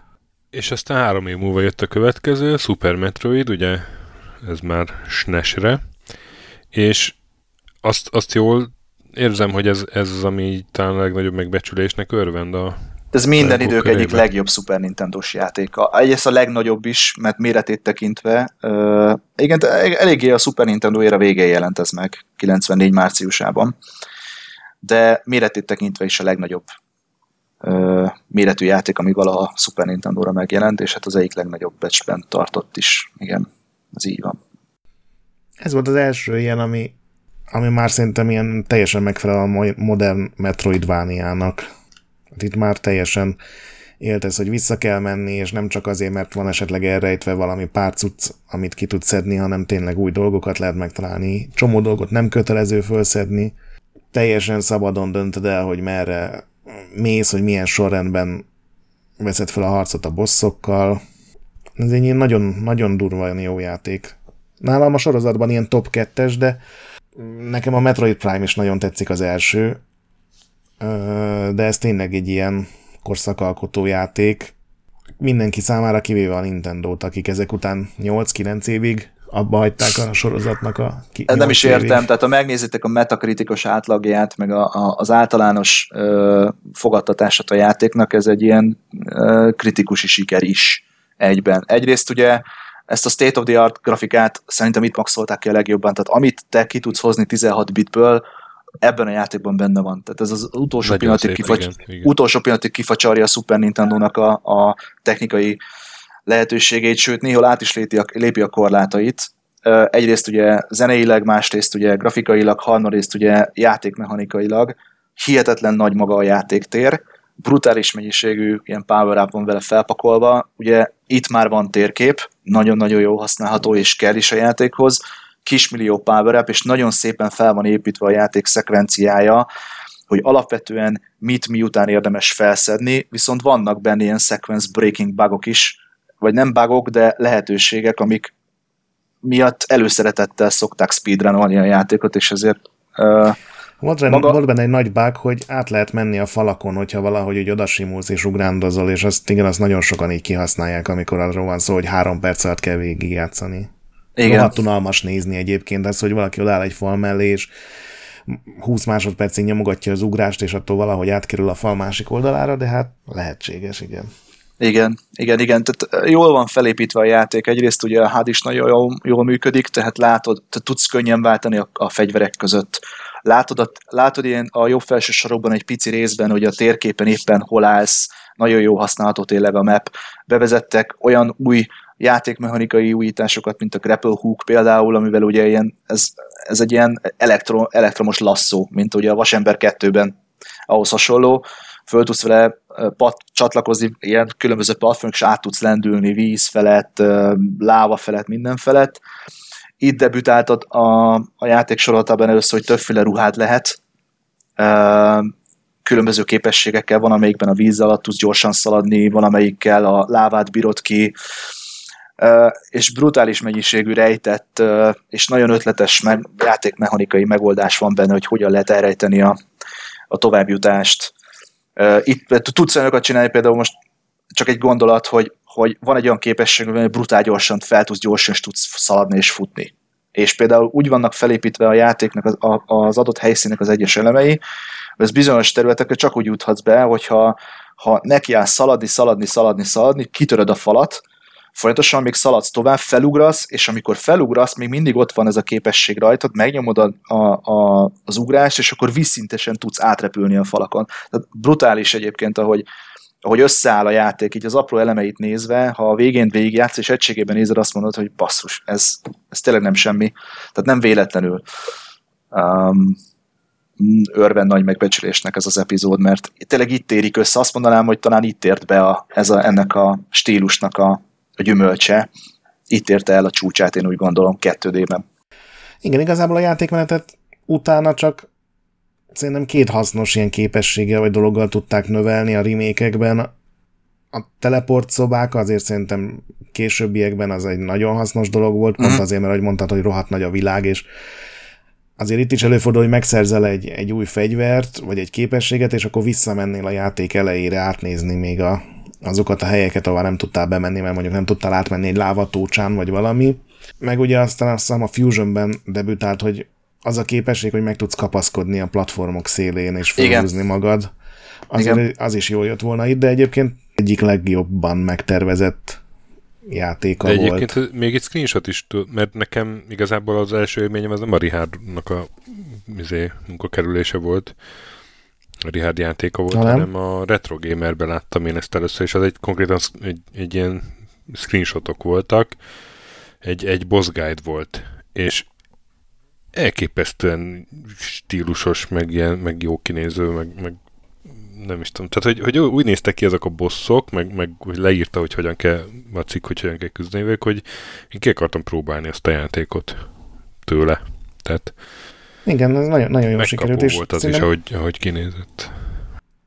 A sztorit is tök jól megcsinálták, hogy tulajdonképpen még ebben sem volt szöveg, nagyon kevés, főleg liftezés közben, amikor így volt pár sor. De igazából az egész miatt a, a Metroid körül zajlik, amit ugye a Samus az előző részben megmentett, visszavitte egy a federációnak a területére, ahonnan megint elrabolták az űrkalózok, akik megint hazamentek a bolygójukra, amit ugye az első részben földultál, és az is rohadt jól van megcsinálva, hogy a játék első, nem tudom, 10 perce az uh-huh. ismerős területeken játszódik, de annyira ismerős, hogy néhány power még ugyanott van elrejtve, ahol annak idején volt, és aztán ugye kiderül, hogy tök új helyekre tudsz eljutni, és tök új világok vannak. Igen, tehát ugye oda mész, a Zebesz, a Zebesz bolygóra mész vissza, és ott, ahol az első epizódnak a végén van a nagy boss, hát ahol ugye menek, és erről nem is beszéltünk még egyébként, hogy minden Metroid játékban van uh, uh, menekülési ilyen szekvencia a játék végén.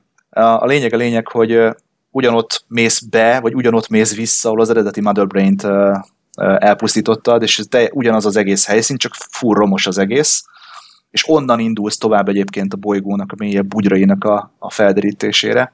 Hogy tényleg nagyon jól meg van csinálva ez, hogy visszamész egy már korábbi két, három, két játékkal ezelőtti történet helyszínére, és az van ki, úgymond bővítve, de ugye akkor még nem jutsz le olyan helyszínekre, mint most a Super Metroidban meg tudod tenni, úgyhogy tényleg nagyon-nagyon jó meg van csinálva. És egyébként ennek a játéknak a zenét már a, nem a Hiptonak hanem a Yoshio Sakamoto. Én egy őt Jenny-nek tartom egyébként, hogy Yoshio Sakamoto rendezte a zenéjét, meg a, a zenei trekjét ő a felelős. azt hiszem talán, hogy egészen mostanáig is ő, ő gondozza ennek a játéknak a a Sakamoto a designer, az nem az a... Bocsánat, Kenji, a, a Kenji, Kenji Yamamoto-t akartam mondani, kicsit így össze, összekeverednek igen, tehát a Kenji Yamamoto az. Igen, annyira, igen. hogy még egyébként a máshol készült játékokhoz is Japánban írták mindig a zenét. Tehát azt, azt az egyet nem adták ki soha a kezükből. Igen. Úgyhogy ez szerintem egy olyan játék, amit abszolút tudunk ajánlani. Most attól függően, hogy azt mondtuk, hogy a legnagyobb SNES játék, ez nem egy ilyen 50 órás, iszonyatos, vontatott, hosszú dolog, hanem szerintem ez is egy ilyen 15 óra alatt végig lehet rajta szaladni. Méretét, te, méretét tekintve volt, azt hiszem megabitben a cartridge-nak a mérete volt a legnagyobb az összes játék közül. Tehát technikai értelemben véve a legnagyobb. Azt nem tudom, lehet. És ez megint iszonyatosan nagy sikert aratott Amerikában és Európában, Japánban nem annyira, és mindenki azt hitte, hogy akkor jön az új 3D-s konzol, és akkor jön az új 3D-s Metroid is, és 8 évig semmi nem történt Metroid fronton, ami az egyik legfurább Nintendo megint ezt kell mondanom, hogy ez a Nintendo, ez aki, ugye Nintendo 64-en is megreformálták a Mario 64-jel, meg a két Zeldával gyakorlatilag a 3D-s játékok, meg a 3D-s grafika létét, azt mondták, hogy hát a Metroidra, a Sakamoto azt mondta, hogy a Metroidra nem jutott semmi az eszébe, hogy hogy lehetne ezt a kontrollerrel megcsinálni. A Miyamoto-nak ugye nem a szíve csücske, mert semmi köze nem volt hozzá, hanem a rivális stúdiónak volt ez a gyermeke, és egyszerűen így 8 évig nem volt Metroid. Igen, ugye a Sakamoto azt mondta, hogy amikor a kezébe vette az Nintendo 60 és kontrollert, nem tudta elképzelni, hogy hogyan lehetne ezzel irányítani a Samus-t. Egyébként megbíztak ők ö, ö, egy ö, egy, egy másik céget is azzal, hogy valamilyen ilyen prekoncepciókat csináljanak Nintendo 64-es Metroid játékra, de aztán lelőtték az egészet, mert azt mondták, hogy ez, ez nem, ez, ez, így, ez így zsákutca. Úgyhogy igazából tényleg ez történt, hogy nem történt egészen 2004-ig. Bocsánat, 2002-ig semmi. 2002-ig. Ott viszont egyszer, és ott egyszerre viszont két fronton támadták le a Metroid rajongókat a legnagyobb örömünkre, mert mert Igen, debü... egy napon jelent meg egy 2 játék Japánból, meg egy 3D-s játék Amerikából. És emlékszem, Igen, mindenki azt mondta, hogy, a Prime, hogy, a, ugye? Igen. Hogy Igen. A, miért csináltak ezek amerikaiakkal a játékot? Hát ez hülyék ezeknek. Úgyis a Japán lesz a jobb, amit az eredeti fejlesztők csinálnak, és szerintem nagyon jó volt a Fusion, de a Prime az, az azt nagyon eltalálták. Az, ami hihetetlenül brutál játék. Um, a, a Prime a, ezt a, a 2D-s, vagy a 3D-s? Melyik a... 3D-s. Az a Gamecube-os. Igen. Szerintem Én... beszéljünk előbb a, a 2D-sről, a Metroid Fusionről, ami ugye Game Boy Advance-ra jelent meg, mert az jobban hasonlít az eddigiekhez, ugye uh-huh. nyilván már 2D-s. Itt a Sakamoto-nak az volt a koncepciója, hogy a Metroid eddig arról szólt, hogy nincsen sztori, hanem hangulat van, meg ilyen környezeti sztori mesélés, akkor ezt most telerakom sztorival, és ugye ez é- tele volt ilyen flashbackekkel, átvezető jelenetekkel, párbeszédekkel. Nekem nem hiányzott őszintén megmondom, hogy beszélgessen a Samus sokat, nem tudom te, hogy voltál vele. Hát őszintén szólva igazából nagyon nem zavart. Egyrészt el lehetett nyomni ezeket a párbeszédeket, másfelől adott az egésznek egy ilyen keretet, amit vagy elolvastál, és vagy érdekelt, vagy nem érdekelt, de legalább benne volt a játékban. Ezt ugye megint a Nintendo R&D One csinálta, um, és a Metroid fusion talán ez egyik legkönnyebb Metroid játék egyébként, ami létezik a sorozatban, uh, mert nem tudom, tehát a, ha a többihez hasonlítom, akkor ez egy viszonylag könnyű játék, egy űrállomáson játszódik az egész, és történetügyileg ugye arról szól, hogy miután ugye a Metroidokat az SR388-on ugye a Gameboy-os játékban mindegy szálig kiírtottuk, és az utolsó megmaradt példányt Samus elvitte magával, így gyakorlatilag a, az eredeti probléma az ismét színre lépett, amiért ugye a csózok megcsinálták a metroidokat, ugye ez az úgynevezett X-parazita. Ez kiváló túl... név, kiváló Annyira Z nem? Full, full Z kategóriás. Az S, X-parazita az ugye megtámadja, tehát ugye túlszaporodik a bolygón, elpusztítja az élő organizmusokat, sőt, igen, nem is elpusztítja, hanem saját képmására formálja, tehát mimikeli, úgymond, őket, mint megfertőzi. Így van, valami ilyesmi. És ugye uh, Samus visszamegy, hogy megnézzék, hogy mi a helyzet. Ugye a Federation Force-nak az ilyen, minek szokták ezt mondani, akiket kiküldenek, tudjátok, ilyen biohazardhoz.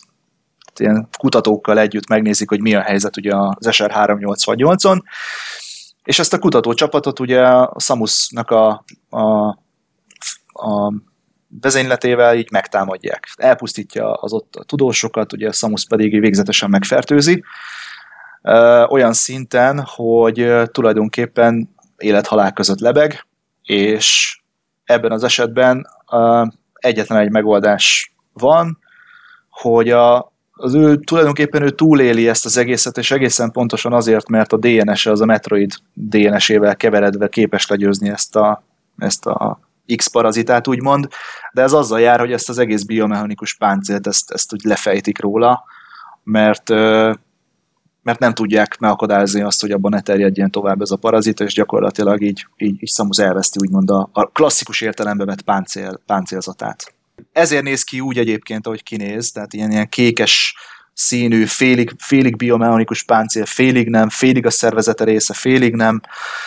Tehát ez egy ilyen eléggé faramuci helyzet, de a lényeg a lényeg, hogy mivel ő innentől fogva képes antianyagot, ellenanyagot termelni a szervezete, ezért az SAX nem hogy gyengíti, inkább erősíteni fogja őt, és emiatt visszamegy a bolygóra és kipucolja. Nem, nem is megy vissza a bolygóra, egész pontosan. Nem, hanem, a, hanem az űrállomás. és visszaviszik igen. az űrállomásra, hogy valahogy gyógyítsák meg, és akkor befecskendezik, a, ugye az, megint csak az az utolsó metroid, akit megmentett, az ő DNS-ével befecskendezik, és ő megmenekül, viszont az űrállomást, meg mindenki más megfertőződik. És akkor azt igen. az űrállomást kell most megtisztítanod, és ott is vannak ilyen eltérő világok, hát ilyen biómok.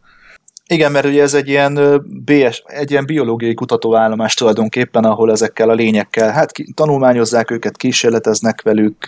A Resident evil szokott lenni egy csomó ilyen bázis, ami, ahol ezekkel a vírusokkal kísérleteznek. Kutatják őket, és De hát kiderül, oda, oda hogy itt is van egy... Az, hogy, uh-huh. Oda is nagyon élene az, hogy X-parazita. Igen, a T-vírus mellé, az X-parazita teljesen. Hát van már G-vírus, T-vírus, progenitor vírus, egy X, X vírus is jön, szerintem simán beillene a képbe, igen. Na mindegy, aztán a lényeg a lényeg, hogy ebben a játékban ugye van egy háttér sztori cselekmény, kiderül a turpisság, hogy ugye itt tulajdonképpen eldugva és nagyon titkosan bár, de a, ez a Galaktikus Szövetség is elkezdett kísérletezni a Metroiddal, mint potenciális fegyver. És ugye ez már csak a történet vége felé derül ki, most lehet, hogy lelőttem egy nagy poént, de a lényeg a lényeg, hogy, hogy az utolsó pillanatban Samus úgy dönt, hogy azt a részét az űrállomásnak, amely ezért a kutatásért felelős, azt egyszerűen leválasztja, és visszarúgta az SR 388-ra. Tehát gyakorlatilag az, az a rész az űrállomásnak vissz, visszazuhan a bolygóra, és várhatóan ugye a detonáció miatt elpusztul benne minden és mindenki. Tehát itt Mint van ahogy a sci szokott. Igen. Ez egy szerintem sokkal akciódúsabb lett, mint a korábbiak. Tehát a fő eltérés most játékmenetre áttérve a Super Metroidhoz képest, hogy egyrészt lineárisabb, mert ugye ezt az űrállomást egy mesterséges intelligencia irányítja, és mindig ő mondja meg, hogy hova menjünk, hogy hol van a következő iszonyatosan nagy gebasz, amit el kell hárítani, és akkor megnyit egy liftet, ahová korábban nem tudtál bemenni, és most sem azért mentél be, mert megszereztél egy nem tudom, egy valamit, amivel be tudsz menni, hanem mert a sztori úgy diktálja. Maga az a világ, vagy az a szint, vagy az a szektor, ahová bementél, az továbbra is nem lineáris, de ez sokkal kisebb darabokból áll össze. Cserében viszont nagyon jó lett az irányítás, mert a Gameboynak ugye kevés gombja volt, és át kellett gondolni mindent. Tehát sokkal egyszerűbb rakétázni, sokkal egyszerűbb a váltogatni a fegyverek között. Ugye nem volt elég gomba arra, hogy a Samus tudjon futni, ezért gyorsabbá tették a mozgását alapból, ami szerintem tök jól áll neki. És az akció miatt szerintem sokkal jobb lett, mint volt. Tehát maga a lövöldözés, maga az ugrálás, a lövöldözés ugyanabban a felállásban, hogy oldalról nézel egy kétdés pályát, az, az jobban működik talán. Így van, tehát a linearitás az benne van, igen. Tehát a játék tényleg vezérel, hogy merre menjél, hova menjél, mit csináljál. Úgyhogy ezért is könnyebb talán. Pontosan az egyik könnyebbség benne, hogy nem neked, nem a klasszikus értelembe vett Metroidvania ez, habár vannak benne olyan jelenetek, olyan helyszínek, amiben ez, ez elég erősen érződik, de alapvetően a játék végig fogja a kezedet, tehát nincs az a fajta eltévedés, elrévedés, mint a korábbi epizódokban. Igen, a, a felderítés meg az akciók között sokkal inkább az utóbbi felé billent el, mint a korábbi mm. játékokban bármikor. És még van, amit te már említettél, ez az SAX, tehát az a Samus Aran X, az ugye a gonosz mm. X-para.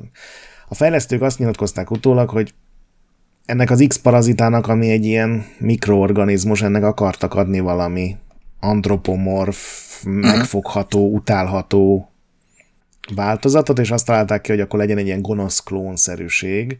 És a játék során egy csomószor találkozol vele, de az ilyen eltérő megvalósítás, vagy a, ugye ez, ez sok játékban előfordul, hogy a, a főellenséggel sokszor találkozol, de itt úgy oldották meg, hogy ez az SAX, ez sokkal erősebb, mint te, mert ez a klón ez akkor készült, amikor a Samus Aran még a csúcsformában volt, még meg volt a páncélja, meg volt minden fegyvere, és ezért a játék során esélyed nincs arra, hogy megöld.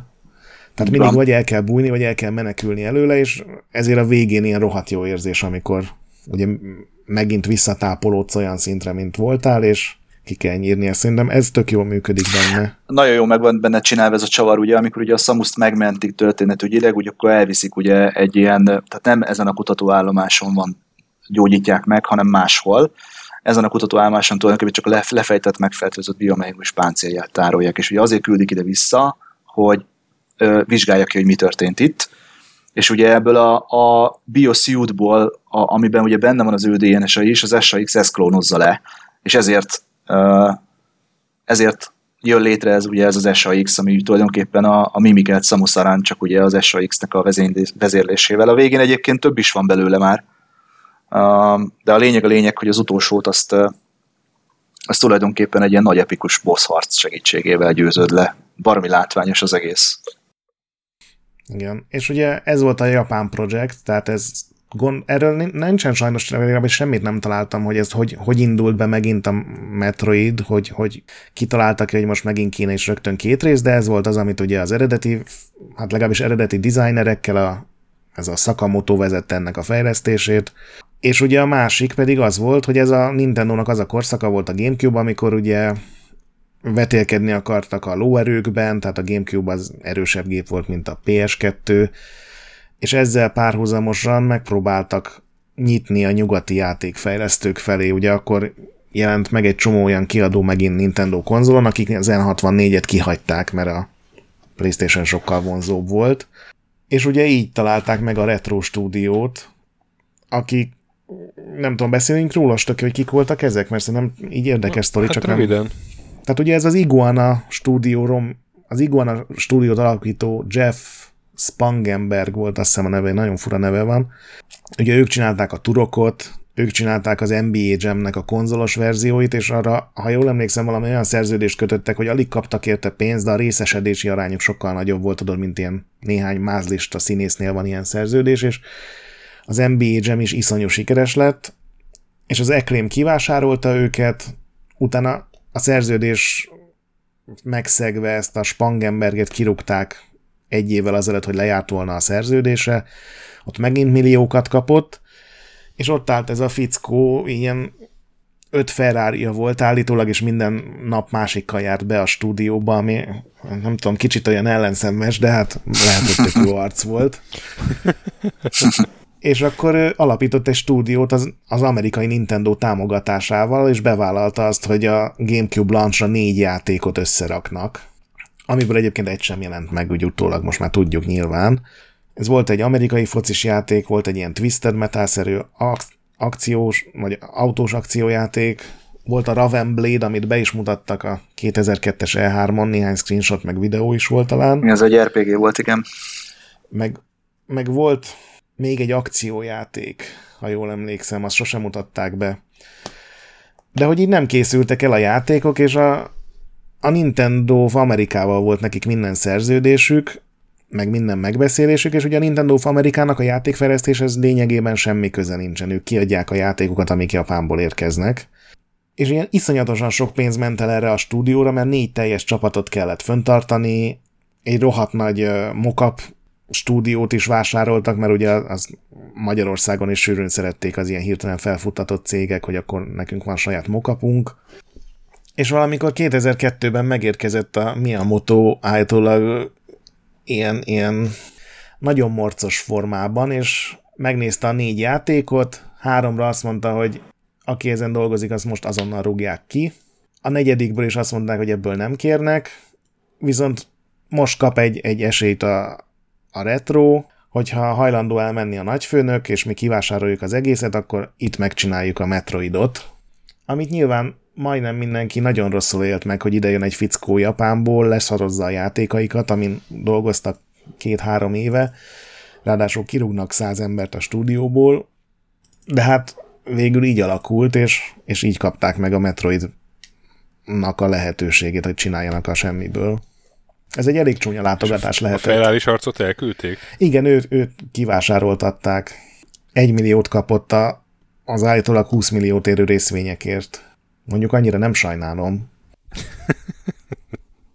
Igen, és, és akkor megérkezett a Miyamoto, és elkezdett diktálni, és innen jönnek azok a plegykák a egykori Metro alkalmazottaktól, hogy a, a Miyamoto igazából nem szereti a Metroidot, csak gondolom az volt a koncepció, hogy most kell egy Metroid, mert azt az amerikaiak szerették, és a Gamecube-ra kell egy olyan játék, amit az amerikaiak is szeretni fognak.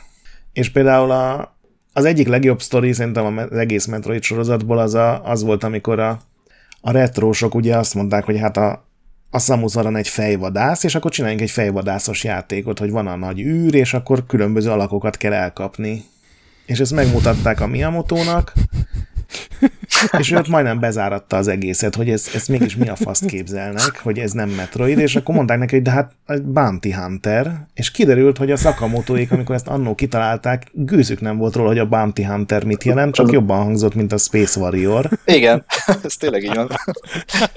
és és hogy igazából nem tudták, hogy az egy fejvadászt jelent, meg hogy a fejvadászok mit csinálnak, aztán később egyébként ennek ellenére, amikor gondolom ezt elmondta nekik otthon a Miyamoto, hogy tudjátok, hogy mit jelent egyébként, amit csináltatok 30 éve?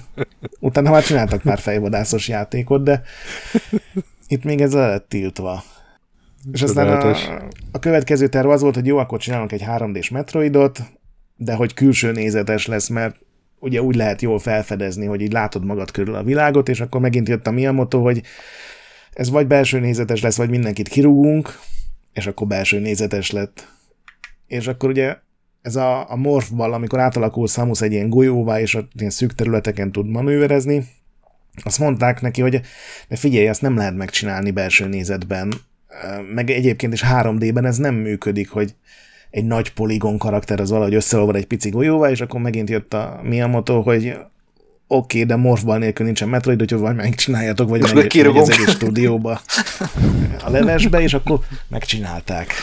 Igen, az érdekes volt egyébként, hogy, hogy, hogy hogyan kommunikáltak akkor, ugye, ugye összerántották, ugye volt egyszer a Japánban a négy négy nagy emberke, ugye a Miyamoto, ugye a Kensuke Tanabe, aki ugye a későbbiekben is számos ugye Metroid játéknál bábáskodott, volt ugye a Kenji Miki, meg ugye a, a, a Sakamoto, és ugye ők a, a Miyamoto-vel együtt egy e-mailbe kommunikált, e-mailbe, telefonkonferencián kommunikálgattak egymással, ugye Japánból USA-ba, USA-ba, Japánba, stb. stb. És ugye mondták azt, hogy hát jó, akkor first pencil játék, és akkor mondja a Miyamoto, hogy de hát oké, okay, first person játék, és akkor lövöldözős játék. És de hát, hogy a lövöldözős játék önmagában, hát az, az nem igazán intuitív, tehát most az, hogy csak lövöldözöl, az mi?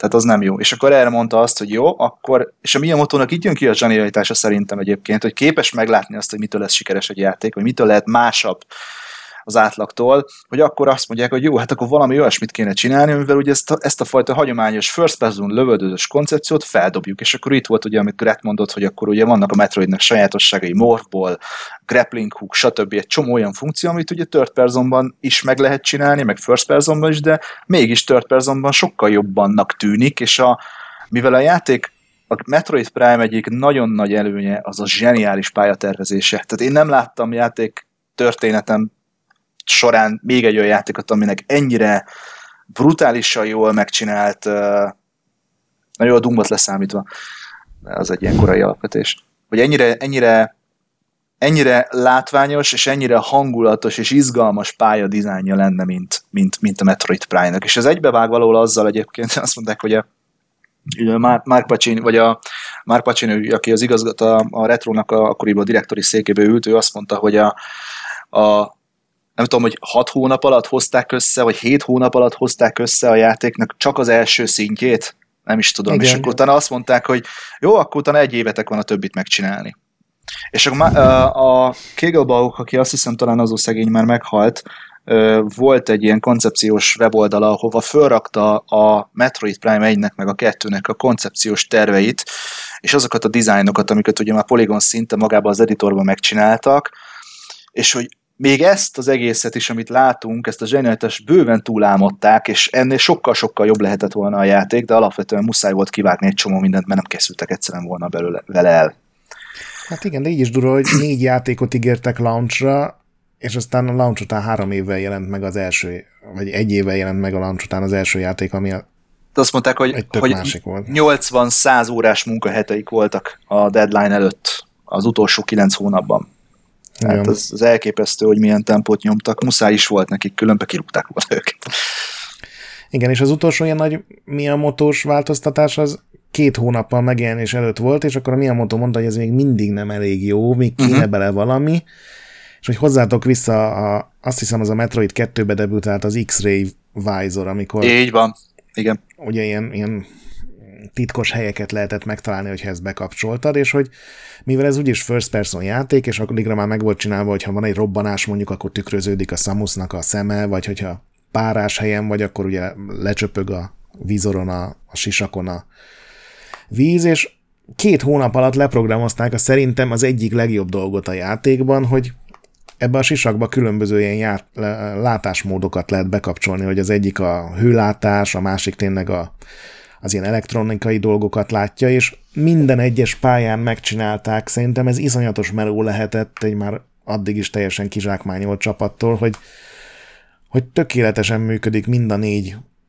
vizor, és mindegyik hasznos, és mindegyik elvezet a titkokhoz, vagy megmutatja, hogy ott még lapul valami ellenség, vagy megmutatja, hogy hol mennek a vezetékek a falban, amit hogyha követsz, akkor elérhetsz oda, ahol nem tudom, be lehet kapcsolni valamit, vagy ki lehet kapcsolni valamit. Ugye rengeteg titkot úgy tudsz meg, meg a sztorinak az elemeit, hogy valamit beszkeneled ezeket a csozószobrokat, meg a szörnyeket, meg a nem tudom, űrhajó maradványokat, iszonyú hangulatos, és ezt is így utólag kellett belekényszeríteni, vagy hát a legvégén kellett belekényszeríteni. Ez a felfedezős irányvonalat erősíti elég durván, hogy tényleg a Metroid Prime-ban érzed először azt, hogy ott vagy, a, ott vagy egy idegen bolygón, és tényleg te vagy, a, te vagy az Explorer, te vagy a, te vagy a felfedező.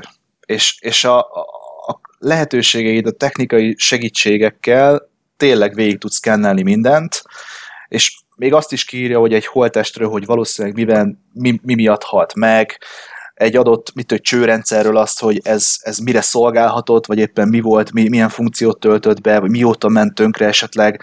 Az ilyen, ilyen puzzle solving eseteknél van, amikor kötelező szkennelni, mert anélkül rá se jössz a megoldásra. Ugye itt is vannak különböző színek, színek vannak, hogy mi az, ami opcionális, és mi az, mi az ami mondjuk a lore kerül be. Ja, itt, itt a másik dolog, hogy a lore hát az ami brutális ennél a játéknál. Tehát itt teljesedett ki először az a fajta hozzáállás a Nintendo részére, hogy tényleg nagyon-nagyon komoly sztorit pakolt a játék mögé, ugyanis a lore tehát itt több száz oldalnyi lore van a játékban, amit itt szépen végig tudsz kennelgetni, és így apránként összeáll a kép. Nem csak az ellenfelekről, de magáról a környezetről, meg az egész mindenségről. És ez is ráadásul nem egy helyen játszódik, hanem először kezdesz egy űrállomáson, aztán utána lemész ugye a bolygóra. Tallon négyre. elveszíted mindenedet megint. Mindenedet elveszíted, és ugye ez a mindenedet elveszíted uh, momentum, ez nagyon sok Metroid játékban visszaköszön, hogy az elején elkezded a játékot valamiféle, valamilyen szettel, történik valami kataklizma, vagy valami esemény, ami ugye így is kezdődik a Metroid Prime 4 is, ugye ott a, azt a nagy ilyen, ilyen brutális dögöt azon a kutatóállomáson legyőzöd, és a, a menekülési szekvencia, ugye az önmegsemmisítő, meg az egyéb ilyen problémák miatt, ugye menekülsz, menekülsz az űrhajódhoz, és Samus egyszerűen csak így neki csapódik a falnak, és egy csomó cucc, amit addig megszerzett, az így a semmibe, vész, semmibe vész. És akkor éppen elmenekül az űrhajóval, ugye lemegy a Tallon négyre, ami viszont a csózoknak a szülőbolygója, és ott kezdődik ugye a játék igazából, tehát ott, ott kezdi szépen felépíteni a cselekményt, a történetet, stb. stb. stb. Úgyhogy igen. Én megmondom őszintén, nem olvastam el az összes lóros dolgot, mert ez a része nekem túlságosan ilyen szilánkosra van tálalva, mert ugye több száz ilyen dolgot tudsz megnézni, és igazából akkor áll össze, ha mindent összeszedsz és egyben el tudod olvasni, de magát ezt a felfedezést, meg a vizorok cseréjét, azt iszonyatosan élveztem, és ugye előre, amikor csak ilyen videókat mutattak a játékból, akkor az jött le, hogy ez, ez egy FPS. Uh-huh. Egy FPS, ami a Halo után egy évvel nem tűnt olyan érdekesnek, de a Nintendo ragaszkodott hozzá, hogy ez nem egy FPS, hanem egy FPA, egy First Person Adventure, és mindenki röhögött rajtuk, emlékszem, vagy legalábbis mi biztosan röhögtünk rajtuk a Playtime-nál, hogy jó lett, hívhatom bárhogy, hogyha az akkor is egy, egy FPS, de, de nem az lett, hanem tényleg egy kalandjáték, és még az akció is más, mert ugye itt be tudod fogni az ellenfeleket, és úgy tudsz körülöttük menni, hogy mindig feléjük fordulsz, és nem kell hozzá kontrollerrel nagyon ügyesnek lenni ehhez. És ami szerintem még egy zseniális dolog, és azóta is nagyon kevesen másolták hogy amikor ugrasz, belső nézetből ugye rengeteg platform rész van benne, ami belső nézetből egy mindenki utálni szokta a legtöbb játékban, mert tényleg idegesítőek. Viszont itt ugrás közben úgy van animálva a karakter, hogy lenéz egy picit, és ezért pontosan látod, hogy hova érkezel, de mire megérkezel, már megint egyenesen néz, tehát nincs az, hogy megzavar, és mindig a padlót néznéd, és ez is egy olyan zseniális dolog, hogy, hogy csak ezért díjaztam volna a játékot. Nekem ez az egyik kedvenc játékom, ami, ami így valaha játszottam vele, emlékszem, a Sasával toltuk ezt is ketten, és eljutottunk a jeges részre, ez a Fenandra Drift, és Fú, megszólal egy ilyen, ilyen, az a zene. ilyen zongora dallam, és és az ilyen tényleg ilyen katarzis, hogy ott így letettük a kontrollert, és így úristen, ez, ez, ez hátborzongatóan jól meg van csinálva. Én ebben a játékban ugye az egyes helyszíneken már nem ilyen prüntjögések vannak, hanem nagyon-nagyon, hát tényleg, tehát a, zeneszerző, az, a Yamamoto az nagyon oda tette magát, tehát Kenji az brutál. Amit ő művelt, ugye amikor a Derelict Spaceship-en vagy, vagy amikor egyszerűen a, a Talon Overworld-on ugye mászkálsz, és amit ott szakad az eső, és így hallod, hogy esik az eső, ugye pattog a vájzarod, a, a, ugye az esőcsepp, de ugyanakkor az a megnyugtató dallam, és így mész minden zöld, minden gyönyörű, és ugye egyre inkább, ahogy eljutsz a játék különböző fázisaiban, más helyszíneket, más környezeteket ismersz meg, nagyon-nagyon szépen össze van rakva az a játék. És ami a legdurvább az egészben, ugye, hogy látsz ott valamit, ami, amiben ugye tudod, hogy ott valami fog történni a végén, és ott realizálódik benned az, hogy itt sokkal többről van szó, és ez már egy kicsit más jellegű történet, ha bár ebben is ugye metroidok vannak, meg űrkalózok, meg mit tudom én, de alapvetően ez egy más, más történetbeli cselekményt kezd el felfűzni a franchise életében. Persze azt akkor még nem tudod, csak így visszagondolva. Látszik ez ugye az Impact Creator, amikor a végén ugye bemész, és ez számomra egyébként a, az elmúlt 30 plusz évben, amióta a videójátékokkal játszom. Nekem ez az a boss fight a végén, ami egy annyira legendás és epikus, hogy, hogy kevés ilyet láttam, ami ennek a nyomába ért volna, mert egyrészt ugye van előtte egy ridley harc, és utána a több szekvenciára bontott brutális, gigantikus boss fight, amit ugye a végén a, a magával a Metroid Prime-mal uh, vívsz, az tényleg ilyen epikus minden szempontból, Igen. videójáték szemp léptékkel mérve, meg egyébként is szerintem epikus. Nagyon durva. Főleg az, hogy ugye ott is, ahogy te is mondtad, a Visort is kell használni a végén, tehát amikor ugye az, a második, harmadik fázisban vagy már a boss fightnak a végén, akkor amikor legyőröz, az egy ilyen brutális, ilyen katartikus élmény. Tehát emléksz, jól emlékszem rá, hogy nekem az első kétszer vagy háromszor elkaszált a, metro, a, a Ridley, és azt hiszem 34 percet küzdöttem vele, vagy nem 35-öt, mikor először legyőztem, és ugye a Metroid Prime az majdnem egy óra volt. És akkor úgy tettem le a kontrollt, hogy lucskosan, izé, izzadtan, de, de bosolyogva, és így az akkor megvan, megvan, megvan, és a végén, és akkor így csak ülsz ott a tévé előtt, és így és Igen, egyszerűen megszólalni nem tudsz a végén.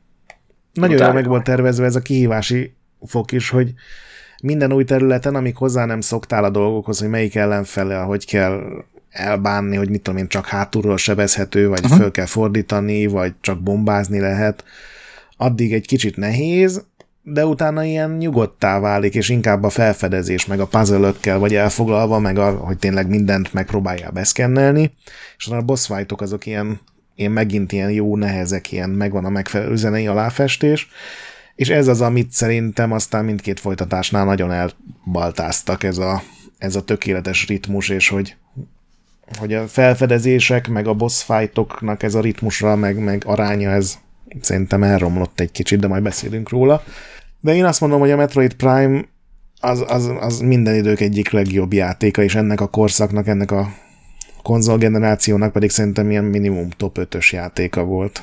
És akkor most csak két évet kellett várni a következő játékra, ez volt a Metroid Zero Mission, és itt is ugyanebben az évben kijött még egy játék, ugye ez volt a Prime 2, az egyik folytatás, amit említettél. Igen. Ugye mindkét játék tök jól fogyott, amit beszéltünk, a Fusion a 2D Game Boy advance meg a Prime az nagyon jól fogyott, és nagyon sok díjat nyert, és utólag kiderült, hogy a Nintendo be akarta zárni a stúdiót a Prime elkészülte után, de annyi díjat nyert, hogy nem tették meg, hanem azt mondták, hogy jó, akkor trilógia. Először a Game Boy Advance játékról beszélünk szerintem, ami ugye az első játéknak a remake volt a Fusion motorjával és a Super Metroid egyes elemeinek a felhasználásával. Nekem ez nagyon tetszett, Stinger, te ezzel játszottál? Gondolom játszottál, de... Egy könnyen abszolválható játék a később generációk számára szerintem. Ez pont abból szempontból volt jó, hogy azért 86 óta eltelt azért jó pár év, és ez tulajdonképpen ugyanaz a játék, kicsit modernizálva, kiszínesítve, könnyebbé téve, és ugye még egy fejezetet hozzácsaptak a végéhez. Igen, nagyon, a nagyon, is azért jobbak lettek szerintem. Jobbak, ilyen. igen, tehát kicsit átvariálták, nyilván mondom, tehát emészthetőbbé tették a játékot az akkori generáció számára. A nagyon-nagyon jól sikerült remake volt ez egyébként. Ami ilyen, hogy, hogy Metroidban mindig mi, mik az új dolgok, én azt írtam itt föl, hogy hogy a Zero Suit, Zero ugye Suit. Ez a, az itt tűnt föl, ez a kék, milyen, ilyen bőre hát a csaj, csajnak az alapruhája, ugye az alap öltözete tulajdonképpen itt látszódott először, ugye páncél nélkül. Igen, Van rengeteg egy... hentait inspirálva sajnos. Igen. Hogy alapvetően az az egy fejezet az arról szól, hogy ugye a, a miután ugye a Metroid egynek az eseményei megtörténnek, ugye űrkarozók lelövik a Samusnak a elhúzó hajóját, és visszazuhan a bolygóra. Igen csózódiás részre tulajdonképpen, és ugye az a lényeg, hogy neki ott nincs fönt a páncélja, meg semmi más. És meg egy, fegyverese. egy armkanonja azt hiszem talán van, amit fölvesz, de a, a, tehát az elején az sincs még neki. És így be kell járni neki csózódiát tulajdonképpen úgy, hogy az űrkalózok a régi ilyen csózó romokat, meg ezeket az ilyen igen, az ilyen lopakodós menekülős rész. Lopakodós menekülős rész, igen, folyamatosan menekülni kell előlük, néha-néha van egy konfrontáció, de alapvetően össze kell szedni a páncélnak a darabjait, és ott kapod meg tulajdonképpen, ahol eredetileg kisgyerekként téged felvérteztek ezzel a biomedikus páncéla, ott újra megkapod ezt a páncélruhát, és így tudod a végén gyakorlatilag a, az egészet megtenni, vagy, vagy ö, legyőzni őket, és, és, és sikeresen elmenekülni. Igen, ez egy jó sikerült rész volt. Igen, így, ugye ez az első résznek a remake így sztori szempontjából, úgyhogy én, aki így ismerkedne a sorozattal, akár ezzel is lehet. Én inkább És... ezt javasolnám egyébként mindenkinek. Az nagyon hardcore már a, a 86-os verzió, tehát az tényleg csak ilyen, ilyen elvetemülteknek ajánlanám. Tehát ha, ha valaki hallgatja ezt az adást, és kedvet kap a Metroid sorozathoz, akkor ez legyen az első, amit kipróbál? Igen. Én azt mondom, igen. Igen. Egyet történetügyileg is, meg egyébként is. Egyébként is. Hát a 2D-ben gondolkodik a 3B, akkor egyértelműen a Prime egy. Sőt, nem, nem, a, nem ez a fajta Prime, hanem ami, ami kijött már, a, a, abból is jött ki egy Metroid Prime Trilogy. Talán azt hiszem Wii U-ra is az kijött digitálisan, de Nintendo Wii-re mindenképpen kihozták az első, tehát kihozták a Prime trilógiát úgy, hogy az első két rész manuális célzásban van már free aim, tehát a, megváltoztatták kicsit a, a, az irányítást, tehát könnyebben, könnyebb és egyszerűbb lett. Igen.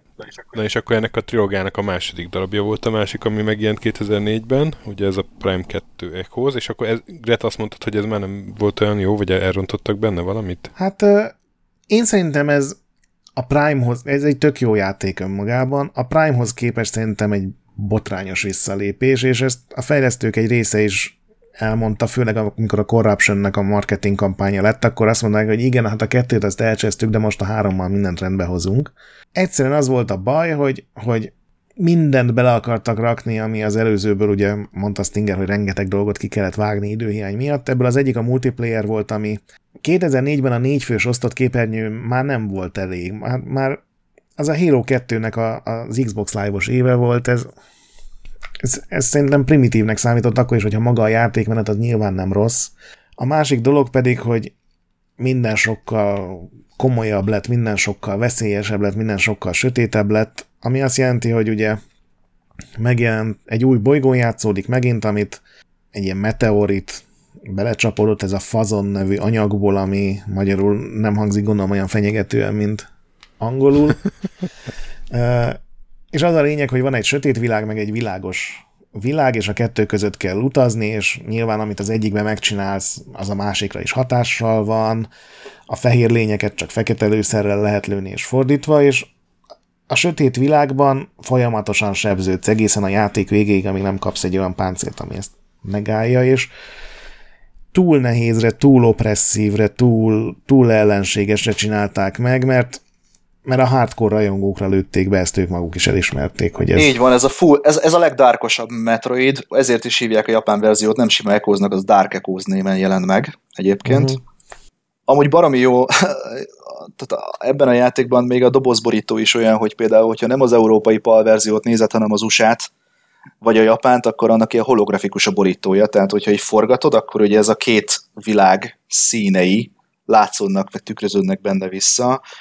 Ugye ez a, itt behoztak egy új fajt, a luminotokat, ugye, akik ugye a, a csózókkal szinte egy ilyen spacefaring civilization voltak, és az ő szülőbolygójuk ez, amit az a becsapódás, ez a, ez a, ez a Leviatán így szétszakította a bolygó dimenziós egyensúlyát, és emiatt van az, hogy van egy Dark meg egy Light, mondjuk a Soul például, és ő Grat is mondja, hogy ilyen kapukkal lehet utazni az egyikből a másikba. A játéknak a lényege az, hogy a három nagy ilyen vezérlő tornyot, ami tulajdonképpen visszaállíthatja ezt az egyensúlyt, azt kell újra üzembe, tehát működésbe hozni, és hogyha ez sikerül, akkor gyakorlatilag a Dark része elpusztul a világnak. De nyilván itt is már az a az a, az a veszélyforrás tevékenykedik a háttérben, ugye már az Prime 1-ben is volt, tehát ott is a becsapódás, az Impact Crater, az nem véletlenül Impact Crater, mert ugye ez a Leviatán csapódott be oda is, ami tulajdonképpen ilyen bio, bio mutagén massza szerű anyag, ami megváltoztatja a bolygónak a, a, a létformáit, átalakítja, és ugye ebből születik meg uh, spoiler, spoiler, spoiler, a Secret Endingben a Metroid Prime 1-nek a végén ugye a Dark Samus aki szintén kicsit az SAX-hez hasonlóan lemásolja a Samus DNS-ét, és ebből a biomechanikus masszából, egy ilyen fortyogó masszából kijön egy ilyen, olyan, mint a Samus, csak Dark Samus. és, és a, a, ez a Leviatán, ez, ez, ez nem véletlenül csapódott be a, a Talon 4-re sem, meg nem véletlenül csapódik be az Éterre sem, ugye ez a Metroid Prime 3-ban kerül kibontásra, hogy ezek honnan jönnek és miért jönnek. De a lényeg a lényeg, hogy a, a Metroid Prime 1 valóban egy kőkemény hardcore játék, kicsit nehéz, tehát még észfejjel is, hogyha az ember alaposan gondolkodik, jegyzetel, és jól emlékezik, totál el lehet benne tévedni, mert, mert a két, tehát ugyanaz a helyszín máshogy néz ki a Dark részben, egy picikét, máshogy néz ki a normál ö, dimenzióban, viszont a kettő között ugrálva vannak olyan logikai ügyességi feladványok, amiket az egyikben kezdesz, és a másikban fejezel be. Emellett ilyen artifakteket kell keresgetni, tehát erekjéket ahhoz, hogy a végső megoldásba az utat megnyisd magadnak, ami van a Darkban is, meg van a Lightban is, és különböző ügyes-bajos dolgokat kell hozzá csinálni. Egyrészt van egy csomó logikai feladvány, renge, nagyon erősek benne a puzzle ezeket baromi jól meg van csinálva benne, csak szerintem túl komplex és, és nagyon könnyen elrettenti a, a, a játékosokat, és tényleg csak azok játszik, játszak végig a Prime 2-t, akik nagyon, nagyon eltökéltek, és nagyon végig akarják nyomni. Tehát a vége felé én is volt egy pont, amikor azt éreztem, hogy ez egy kicsit itt már túl van tolva, de alapvetően nem lehetetlen teljesíteni, csak tényleg kell hozzá az elszántság.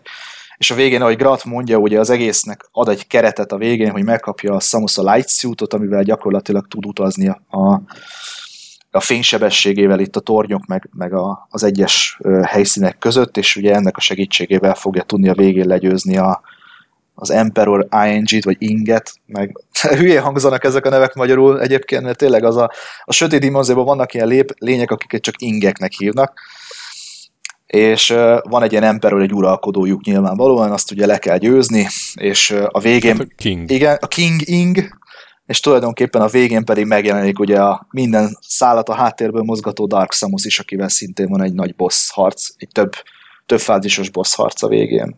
Én egyébként nem játszottam végig, tehát én abban a csoportba tartozom, akik egyszerűen nem jött be a, az első Prime ritmusa után, hogy itt még a sima felfedezős részek is nehezek minden egyes uh-huh. úteremben.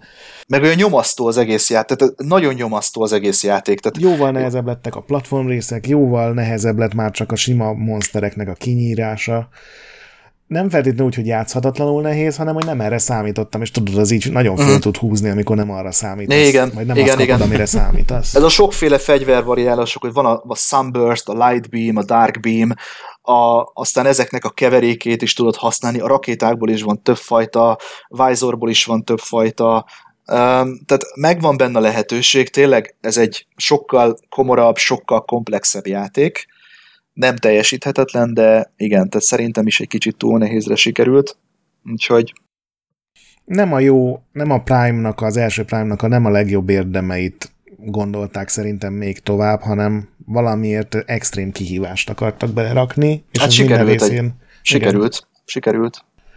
És akkor a következő néhány év az, az ilyen furcsa DSS kísérleti projektekkel telt, szerintem ezeken gyorsan átszaladhatunk. Uh-huh. Ugye az 2005-ben jelent meg a Metroid Pinball, akkor az e, volt a... a... Talán az egyetlen olyan játék, amiben volt Rumble Pack, nem? A játékos csomagolva a géphez, talán ez volt az egyik nagy elő. Amúgy egyébként nagyon jó játék volt, tehát én tényleg Nintendo DS-en két képernyőn lehetett flipperezni úgy, hogy az egyes pályáknak, de ott is volt történeti cselekmény, voltak boss harcok a flippereknél például, a flipper pályákon. Egy tök jó flipper játék, de amikor azt mondjuk, hogy Metroid, új Metroid jön, akkor nem erre számítunk. Nem erre számít az, hogy, hogy ugye a, a Samus akkor... egy golyóvá van süppedve, és akkor őt lögdösöd egy flipperben.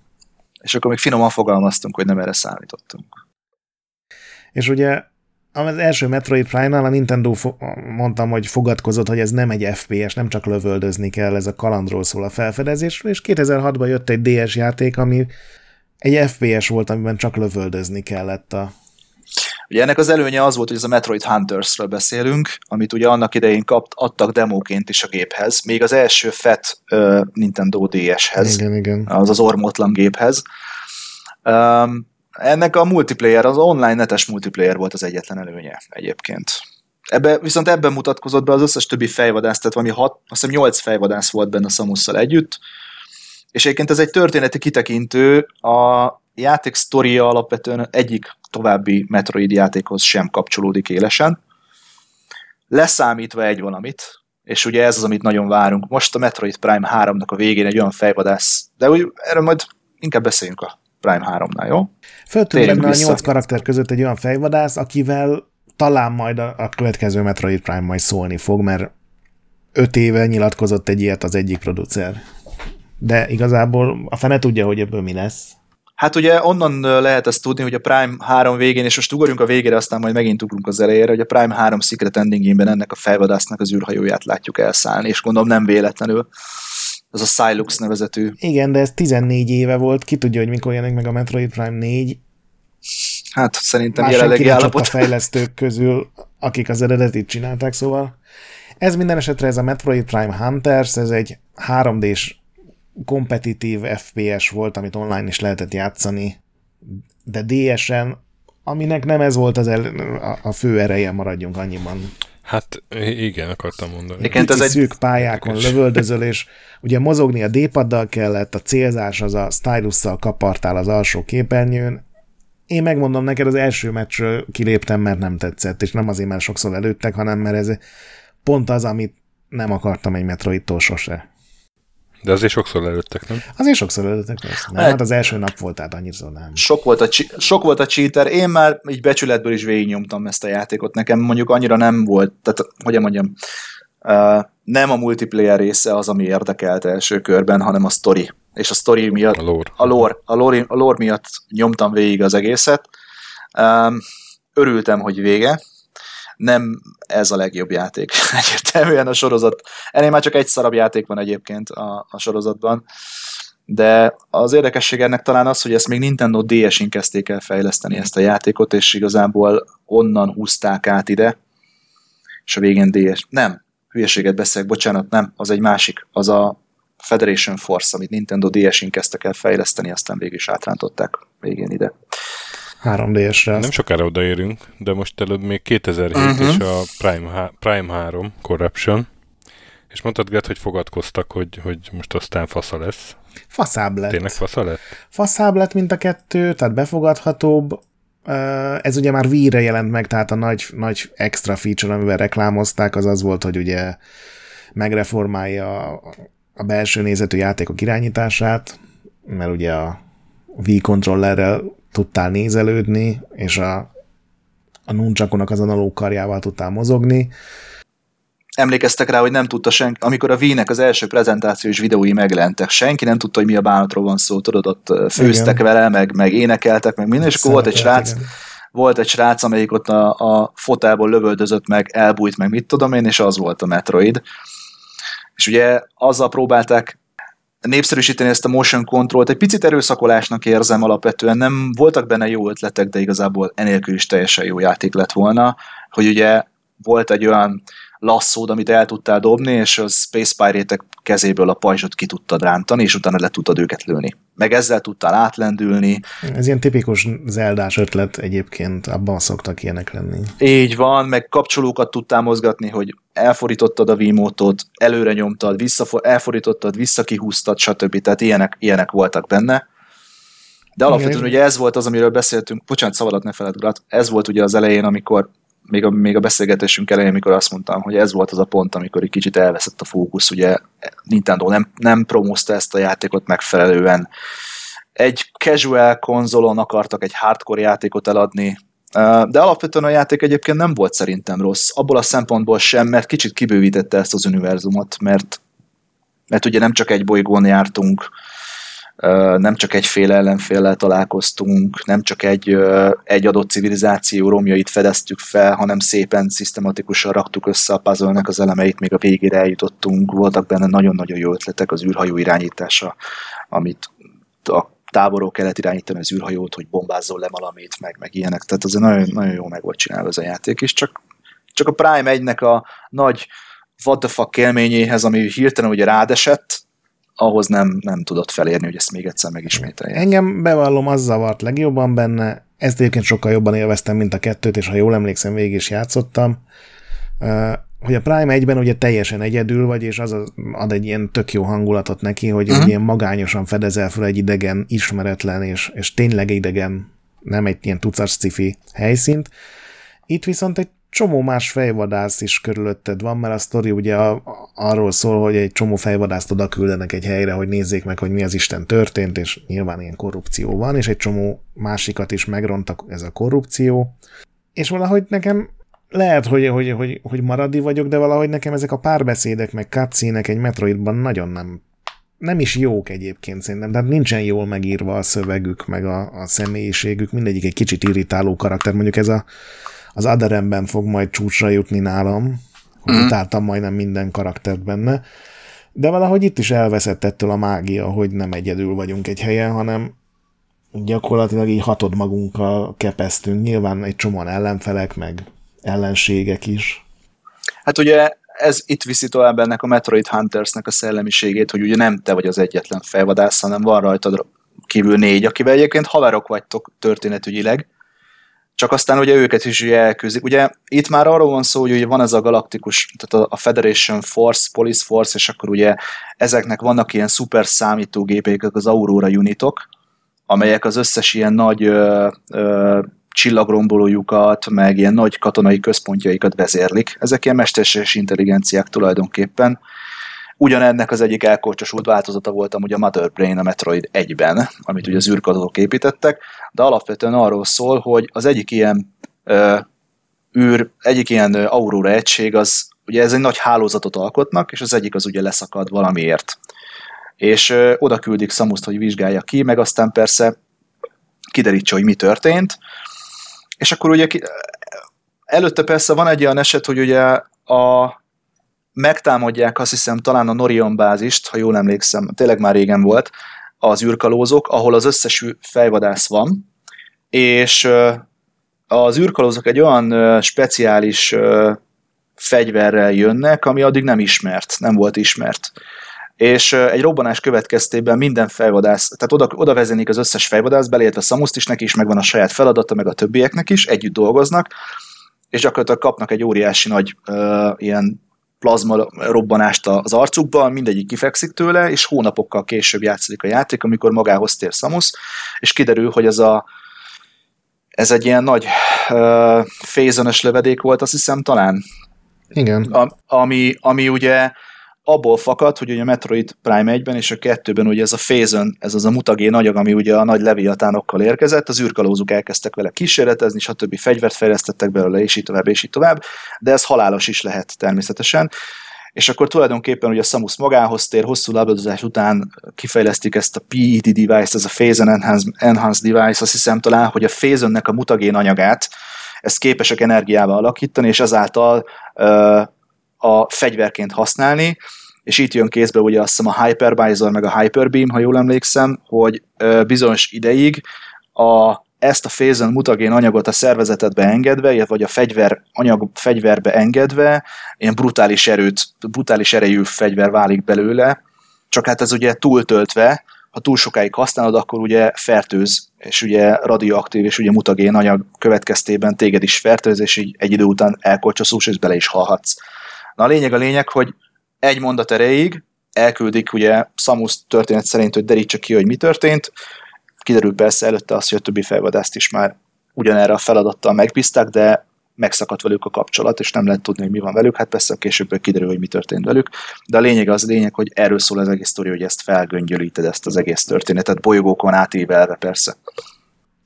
Igen, ez a, ez a korrupció, meg a Hyperbeam, ez ez egy másik olyan dolog volt, ami nekem egyszerűen valahogy így nem, nem, nem kapott annyira el. Ez volt az egész játékmenetnek a lényege, hogy ha bekapcsoltad, akkor elkezdett egy mérce emelkedni, és hogyha ez maximumra ment, akkor meghaltál game over. Nyilván nem szabadott engedni, viszont annyira erős lettél, meg annyira szinte sérthetetlen is lettél, amíg ez aktív volt, hogy az volt a terv, hogy ez majd ad neki egy ilyen ilyen vonzerőt, hogy ugye a játékos mindig majd ezt próbálja használni, és akkor majd ott, ott, ott próbálja úgy irányítani, hogy ne halljon bele, de mivel volt egy vérce a képernyőn, ami mutatta, hogy mikor fogsz meghalni, én nem hiszem, hogy sok ember egynél többször belehalt volna ebbe a dologba. Valahogy nem működött ez a rendszer szerintem tökéletesen, nem volt én, úgy kitalálva, hogy...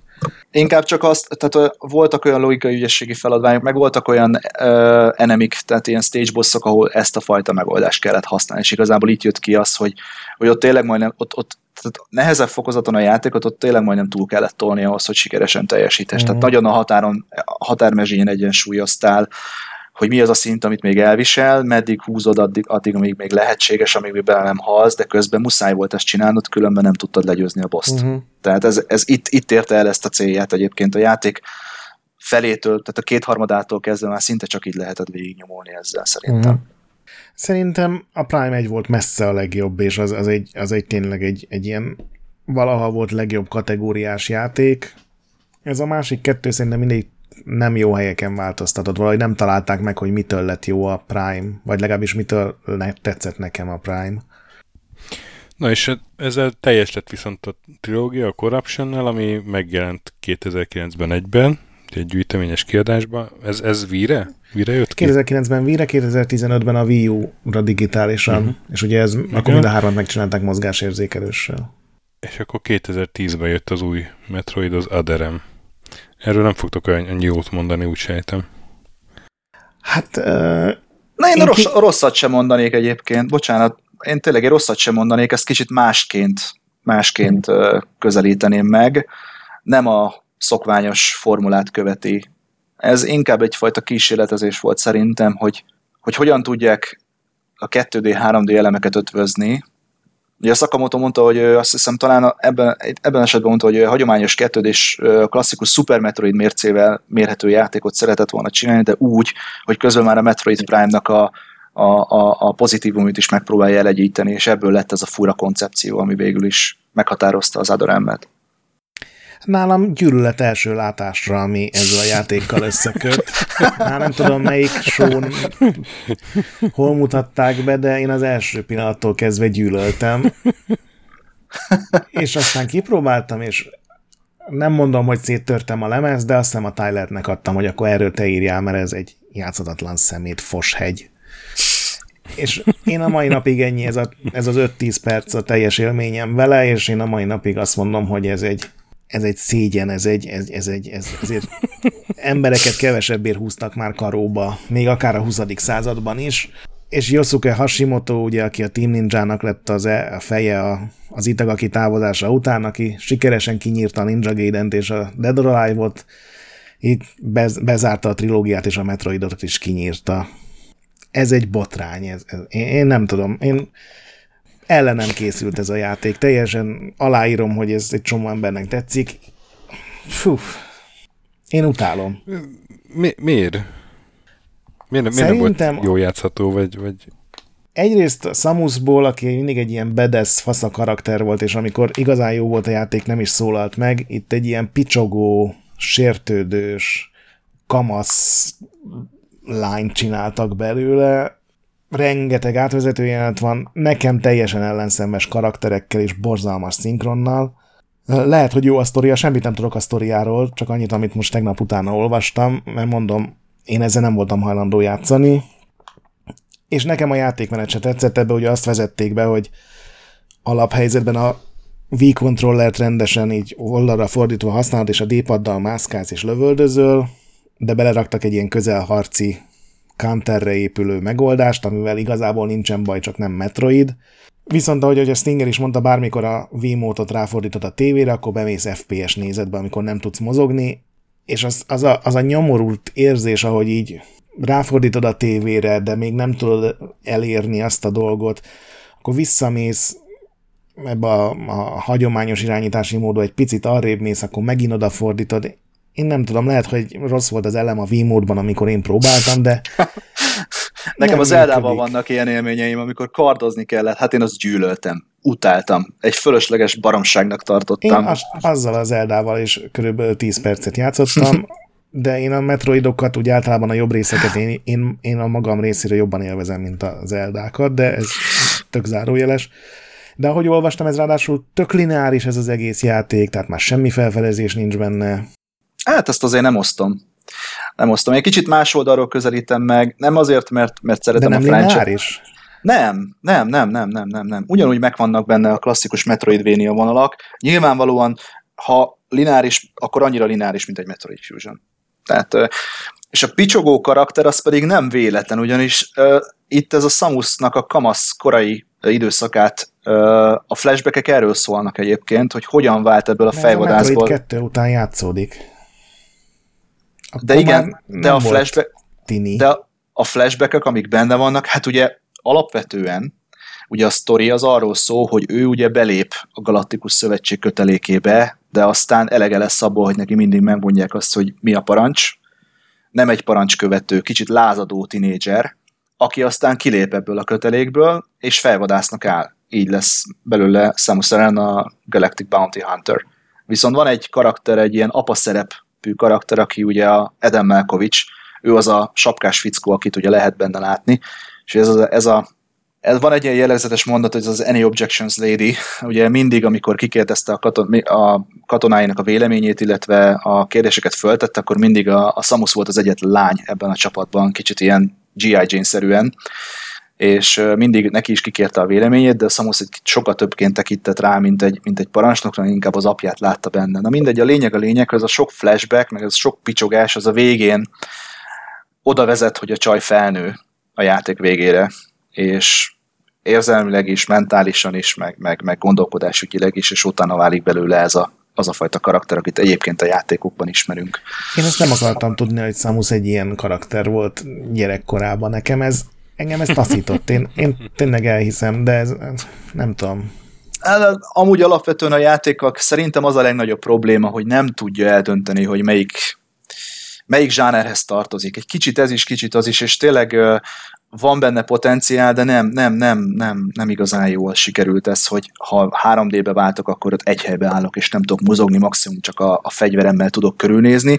Itt inkább arra hegyezték ki a hangsúlyt, hogy a 3D-t próbálták meg arra használni, hogy egy 2 játékban a felfedezést, mint élményt kibővítsék. Hiszen nem 2D-ben látod a képet, körbe, térbe, körbe tudsz nézni azokban a helységekben, és úgy tudod meglátni, úgy tudsz meglátni bizonyos dolgokat, amiket egyébként a normál nézetben nem látnál nem, nem mindenkinek adja, aláírom. nem mindenkinek adja. És a szinkron az tényleg nem sikerült jóra. És sokkal rondább, mint a Prime volt, nem tudom, öt évvel, hány évvel? Nyolc évvel korábban. Ami meg nekem teljesen furcsa. Na mindegy, egyébként ez a történet, ez, ez kitölti azokat az, azt az űrt, amiben ugye a, az univerzum és az egyes epizódok közötti logikai és uh, sztori kapcsolatok hiányosak, tehát ez gyakorlatilag, hogyha végigjátszod ezt a játékot, és ismered a korábbi epizódokat, akkor minden szépen a helyére kerül. Mm. Erről szól az egész játék egyébként, semmi másról. Hát ilyenkor könyvet kell írni. Hát megtehették volna egyébként szerintem. Lehet, hogy jobban jártunk volna vele. Ez nem, tehát a Metroid Other M és a, és a Metroid Federation Force az, ami, ami a két legbotrányosabb játék szerintem a franchise életében. Az a következő pedig 2016-ban, ugye 6 éves szünet után a Federation Force. Igen. Az mi volt azt kell, azt, kell mondanunk, azt kell mondanunk, hogy mondjuk a legtöbb játék ilyen 90-90 pluszos százalék, meg minőségben szintet üt meg, akkor az Other M az olyan 80, 75, Federation Force az 50. Ebben sok minden benne van szerintem a rajongók csalódottsága a sorozat kezelése iránt, tehát hogy hogyan kezelte a Nintendo ezt a sorozatot. Benne van a chibi karakter stílus, hogy miért kellett ilyen, ilyen, ilyen chibi karaktereket, ilyen tudod, nagyfejű karaktereket belerakni, ilyen rajzfilmszerűvé vinni az egészet.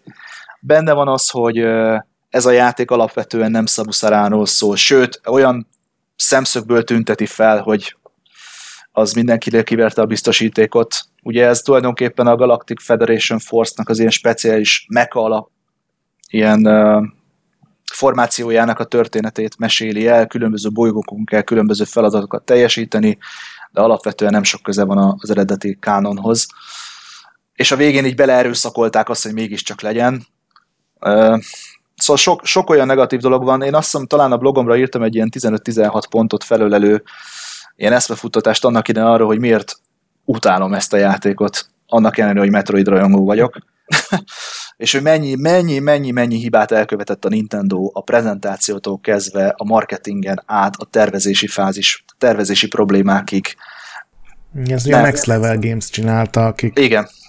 nem mindig tökéletes munkát végig, de nemrég megvette őket, azt hiszem a Nintendo, csináltak ők sokkal jobbat is, de ez, hogy egy Metroid játék, amiben a Samus Aran csak néha tűnik föl cutscene tehát nem őket irányít, nem őt irányított, hanem ilyen random, arctalan, talán még névtelen ilyen kommandósokat is, és ilyen teljesen jellegtelen tucat feladatokat csinálsz, teljesen jellegtelen tucat bolygókon, mindez online, kooperatívan, azt hiszem maximum négy fővel, ráadásul úgy van megcsinálva, hogy ha csak hárman vagytok, akkor is ugyanolyan nehéz, és a 3D-es online kapcsolat azért nem volt annyira stabil, hogy mondjuk fél óra alatt mindenkinek a kapcsolata kibírja, tehát a... Á, de belerakasz botokat is, de hát azok meg hülyék, mint a seg, tehát... Igen, azok nem tudtak gyógyítani, meg semmi, ez, ez ilyen Metroidnak minősítetetlen, kóplövöldének, hogyha más dizájnnal, meg más néven jelenik meg, akkor azt mondom, hogy egy közepesen gyenge játék, amit mindenki elfelejt, így hírhet lett inkább.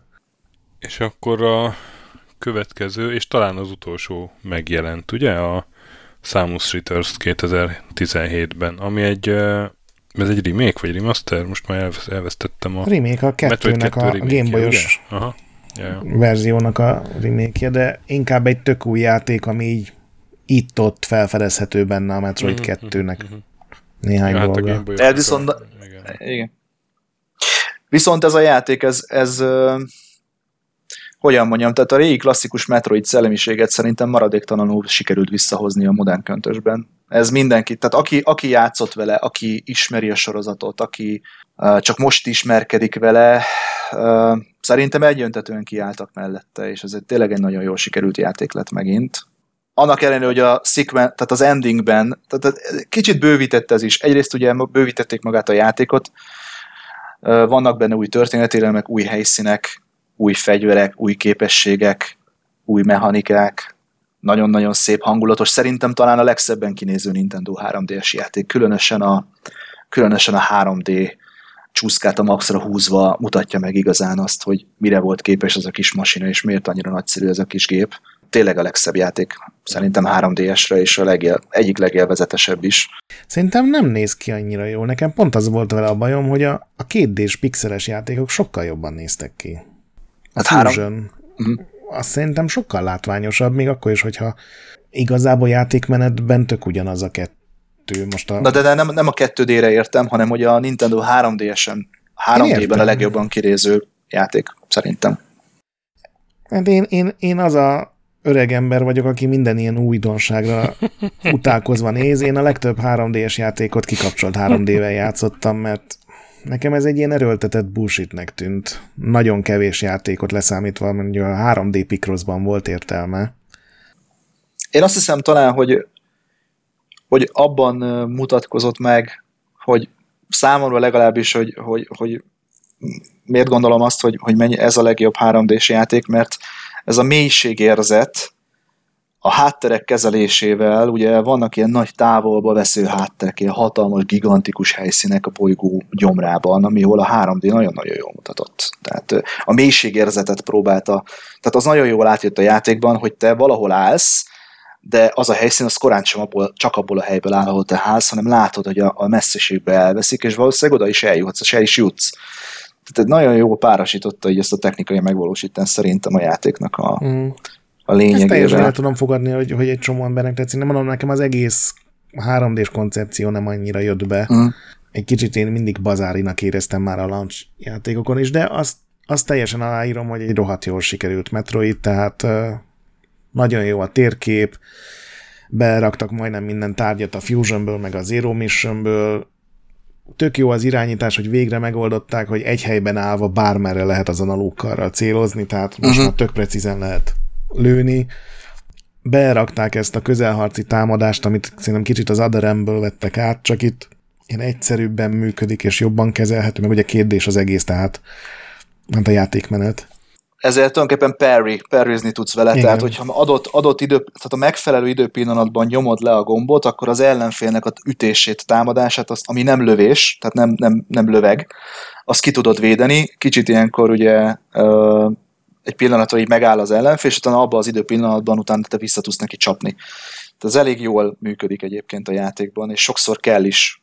Kell is. Aztán például nagyon jól ábrázolták benne ugye a Metroid tehát a Gameboy-os Metroid evolúció egyes állomásain lévő ugye Metroid fajtákat, hogy milyen szisztéma szerint kell ellenük küzdeni. Tehát amikor például így, így bujócskáztok, és akkor ugye besebzed azt a már mászkáló dögöt, és akkor bevarja magát valahova, és akkor te mész tovább, és egyszer csak kijön onnan, és akkor megint küzdeni kell vele. Igen, Szerintem ez ezek a koncepciók fix helyen vannak, hanem Igen. hogy el tudnak menekülni, hogyha nagyon megsebzed őket, de még nem tudod azonnal kinyírni, és akkor kergetni kell. Tehát ilyen tök jól földobták ezt az eredeti dolgot. Ez egy jó Igen. sikerült rész. Szerintem egyébként nem tudom, emlékszel rá, ezzel egy időben jelent meg az a AMR2, az az Another Metroid igen, amit a Nintendo lelövetett, igen. Hát igen, de az azóta is elérhető nyilván. Ez egy ilyen egyjátékos... Ja, az a nem hivatalos uh, remake. Igen, tehát egy, egy, egy fejlesztő csinált egy remake mert megunta, hogy nincsen belőle, mert nem tudta, hogy a Nintendo már dolgozik rajta. Ja, a Game Maker Engine-nel készült egy ilyen játék. Igen, elég jó lett egyébként, nem, nem túl hosszú, Szerintem de... jobb zenéje van, ha már te az zenéket így ennyire szereted, mint ennek a hivatalos remake-nek. Szerintem az is nagyon jó. Tök más, meg más megközelítést használ, de én azt mondom, hogy kiváló. Én a Nintendo helyében nem, nem jogászokat küldtem volna rá, hanem a HR-t, hogy vegyék föl. Igen, egyetértek. Na, és, és hát akkor várjuk a Retro-tól a Metroid 4, Prime itt 4-et. Itt, itt, itt, itt tartunk, hogy, hogy volt egy bejelentés, amit utána lelőttek és kukázták az egész projektet, ez volt két éve, és fogalmunk nincs arról, hogy mi történik. Annak idején felvillantottak nekünk egy gimnazisták által 5 perc alatt összerakott logót, amit szerintem előtte est log- logót, és előtte este szóltak rá, hogy srácok, valamit azért kéne mutatni, és szerintem lefekvés előtt egy, odaült egy grafikus egy painthez, és megrajzolta. Rajzolt egy négyest a Metroid Prime logóhoz. És belül. igen, és Blenderre belerakok egy animációt, és kb. ennyi az egész, szóval itt tartunk, hogy MP4 formátum. És elvileg most a retro csinálja megint, az a retro, ahol amennyire néztem a lidek közül már senki nincs ott, vagy senki nincs legalábbis fejlesztői pozícióban, hanem csak menedzserként, aki az eredeti Metroid Prime-on dolgozott, úgyhogy ki tudja, hogy mit hoznak össze. Bár a Nintendo nagyon fogadkozik, hogy, hogy ez, ez, ez jó, jó lesz, és hogy jót tett ennek a... Az mondjuk nagyon becsülendő bennük egyébként, hogy ők előmertek állni, és, és a közönség elé, és, és azt mondták, hogy nem ütötte meg azt a mércét ez a játék, amit szerettünk volna, ezért újra küldjük a tervezőasztalra, tehát azt mondom, hogy ilyen szempontból kúdosz. Um, hát hogy jobb, bevá... hogyha befejeznék és kiadnának egy még egy szar Metroidot. És, és hogy ezt bevállalták, valószínűleg ők is érzik, hogy ugye a Metroid 2 Samus Returns remake kapott egy új esélyt a sorozat 30 év után, majdnem 30 év után. Elfáradtam, elfáradtam, de mindegy, a lényeg a lényeg, közel hogy 30 év közel, után. igen, ja. tehát hogy kapott egy új esélyt, és azt nem lehet elbontázni. A Metroid remake az megalapozta ennek a ennek a pozitív fogadtatását szerintem inkább így fogalmazzunk, tehát az emberek, hogyha most egy Metroid játék készül, akkor valószínűleg arra gondolnak, hogy na ez nem egy ilyen, egy ilyen ennedik, ennedik franchise, amit előrángatunk a kalapból, hanem talán képes visszaállítani azt a fajta patinát, vagy nem tudom, minek hívjam, ami tényleg a, a, a Second Line Games-be visszarakhatja ezt a franchise-t, mert igazából szerintem a Nintendo-nak, meg a rajongóknak is szüksége van arra, hogy, hogy, hogy ezek a franchise-ok méltón, méltón kezelve legyenek. Nézd, én valamelyest már elenged, elengedtem ezt a dolgot egy kicsikét. Mert, mert hát azért te, tegyük hozzá, hogy amikor rád írtam, hogy, hogy a képbe vagy a Metroidot illetően, mert ugye, ugye a Mackó reklámozott téged, akkor mi is írtál, hogy hát a mangáknak csak a 95%-át olvastam. Igen, ez ugye, ez még a, beszéltünk róla, hogy ez még a, még a család előtt volt. Akkor még volt az embernek ilyenekre ideje. Most már inkább csak kíváncsi vagyok, hogy, hogy mit tudnak. Tehát, hogy, hogy, hogy egyrészt ugye a történetet hová viszik, és ugye ahogy, a, ahogy az Zeldához óvatosan hozzányúlnak, hozzányúltak ugye a Breath of the Wild esetében, és, és nagyon finoman, óvatosan próbálják egy kicsit alakítani a formulát, ennél azért egy picivel nehezebb a dolog. Tehát ennél a franchise egy kicsivel nehezebb a dolguk szerintem. De én bízom abban, hogy, hogy a, hogy a retrónál azért még maradtak olyan, olyan elmék, olyan tagok, akik, akik képesek egy jó, jó, nagyon jó Metroid játékot összehozni. Egyrészt nem mondom, a rajongóknak is szükségük van, másrészt a cégnek is szükség van arra, hogy ezeket a nagyon klasszikus, 30 plusz éves franchise-aikat méltó módon kezeljék. Igen, általában Na, hát, jó sikerül. Ez, ez egy kiváló végszó, szerintem ez az adáshoz. Úgyhogy, kedves Nintendo, ugyan már kérünk egy jó Metroidot, én meg megígérem, hogy kipróbálom akkor ezt a amit mondtatok, ezt a, a Zero Mission volt, uh-huh. hogy azzal, azzal érdemes kezdeni? Igen. Azt, azt így, így rendesen ki fogom próbálni, megígérem. És nagyon szépen köszönjük, kedves Stinger, hogy, hogy hát tanúbizonyságát tetted annak, hogy, hogy tényleg valószínűleg Magyarország egyik legnagyobb Metroid rajongója vagy, mert elképesztő lelkesedéssel és részletességgel tudtál mesélni a játékokról. László, neked is köszönöm, hogy utána néztél. És neked is Annak, köszönöm, hogy én nagyjából nem. utána néztél. Én nagyokat hallgattam így, a, miután előttem a szóvic patronokat. Ti pedig, kedves hallgatók, hát játszatok a metroidokkal, most már tudjátok, hogy melyikekkel érdemes, és maradjatok velünk legközelebb is, amikor minivel jövünk, aztán megint egy vendéges adással, játszatok sokat, mentsetek a boss fightok előtt, vagy írjátok be a kódokat az első Metroidban, ugye. BIOS ne piszkáljátok, a Patreonon kövessetek minket, meg a iTunes-on is, ahol öt csillagozzatok, olvasatok Retrolandet, ahol napi content van, a nagy pixel pedig továbbra is gyönyörű, és a Super Metroidban meg aztán tényleg nagyon gyönyörű. Sziasztok! Sziasztok! Sziasztok!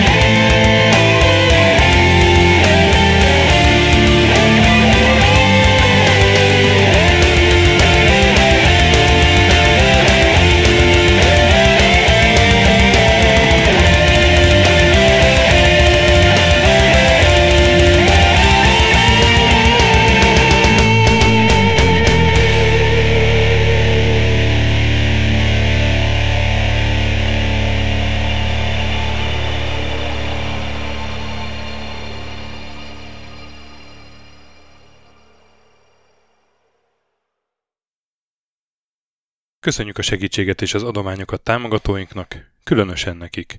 Andis 1 2 3 4 5 6, Pumukli, Bastiano Coimbra de la Coroniai az Védó, Kis András, Dester, Joda, Kínai, Gatz, Hanan, Zsó, Takkerbá, Flanker, Delsis with Chickens, Gabez Mekkolis, Hardy, Sir Archibald a Réten, Módi, Rozmi, Fábián Ákos, Nobit, Sogi, Siz, CVD, Tibiur, Titus, Bert, Kopescu, Chris, Ferenc, Colorblind, Joff, Edem, Kövesi József, Varjagos, Arathor, Zsiga Bálint, Lőrinc János, Ollosi Dániel, Balázs, Zobor, Csiki, Suvap, Kertész Péter, Richard V, Melkor 78, Nyau, Snake Hughes Boy, Vitéz Miklós, Huszti András, Vaut 51 Gamer Bar, Péter, Daev, N. Caitlin, Márton úr, Csalazoli, Veszti, Makai Péter, Kviha, Mazi, Tryman, Magyar Kristóf, FT, Krit 23, Invi,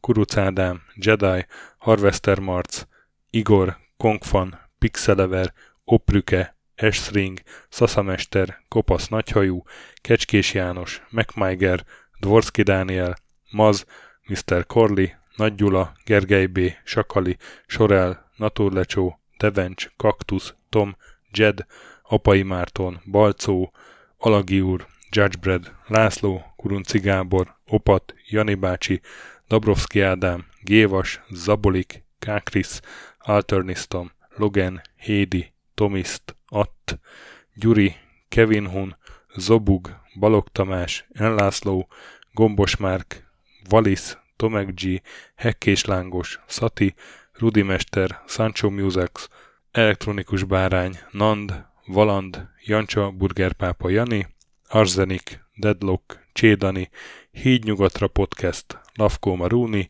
Makkos, Csé, Xlábú, Simon Zsolt, Lidérc, Milanovic, Iced Down, Typhoon, Zoltanga, Laci bácsi, Dolfi, Omega Red, Gáspár Zsolt, B. Bandor, Polis, Vanderbos parancsnok, Lámaszeme, Lámaszeme, Sötétkék, Totó, Éjjel a és ezt büszkén olvasom be. Nem azért mondom, mert ide van írva, de a spektrum jobb, mint a Commodore.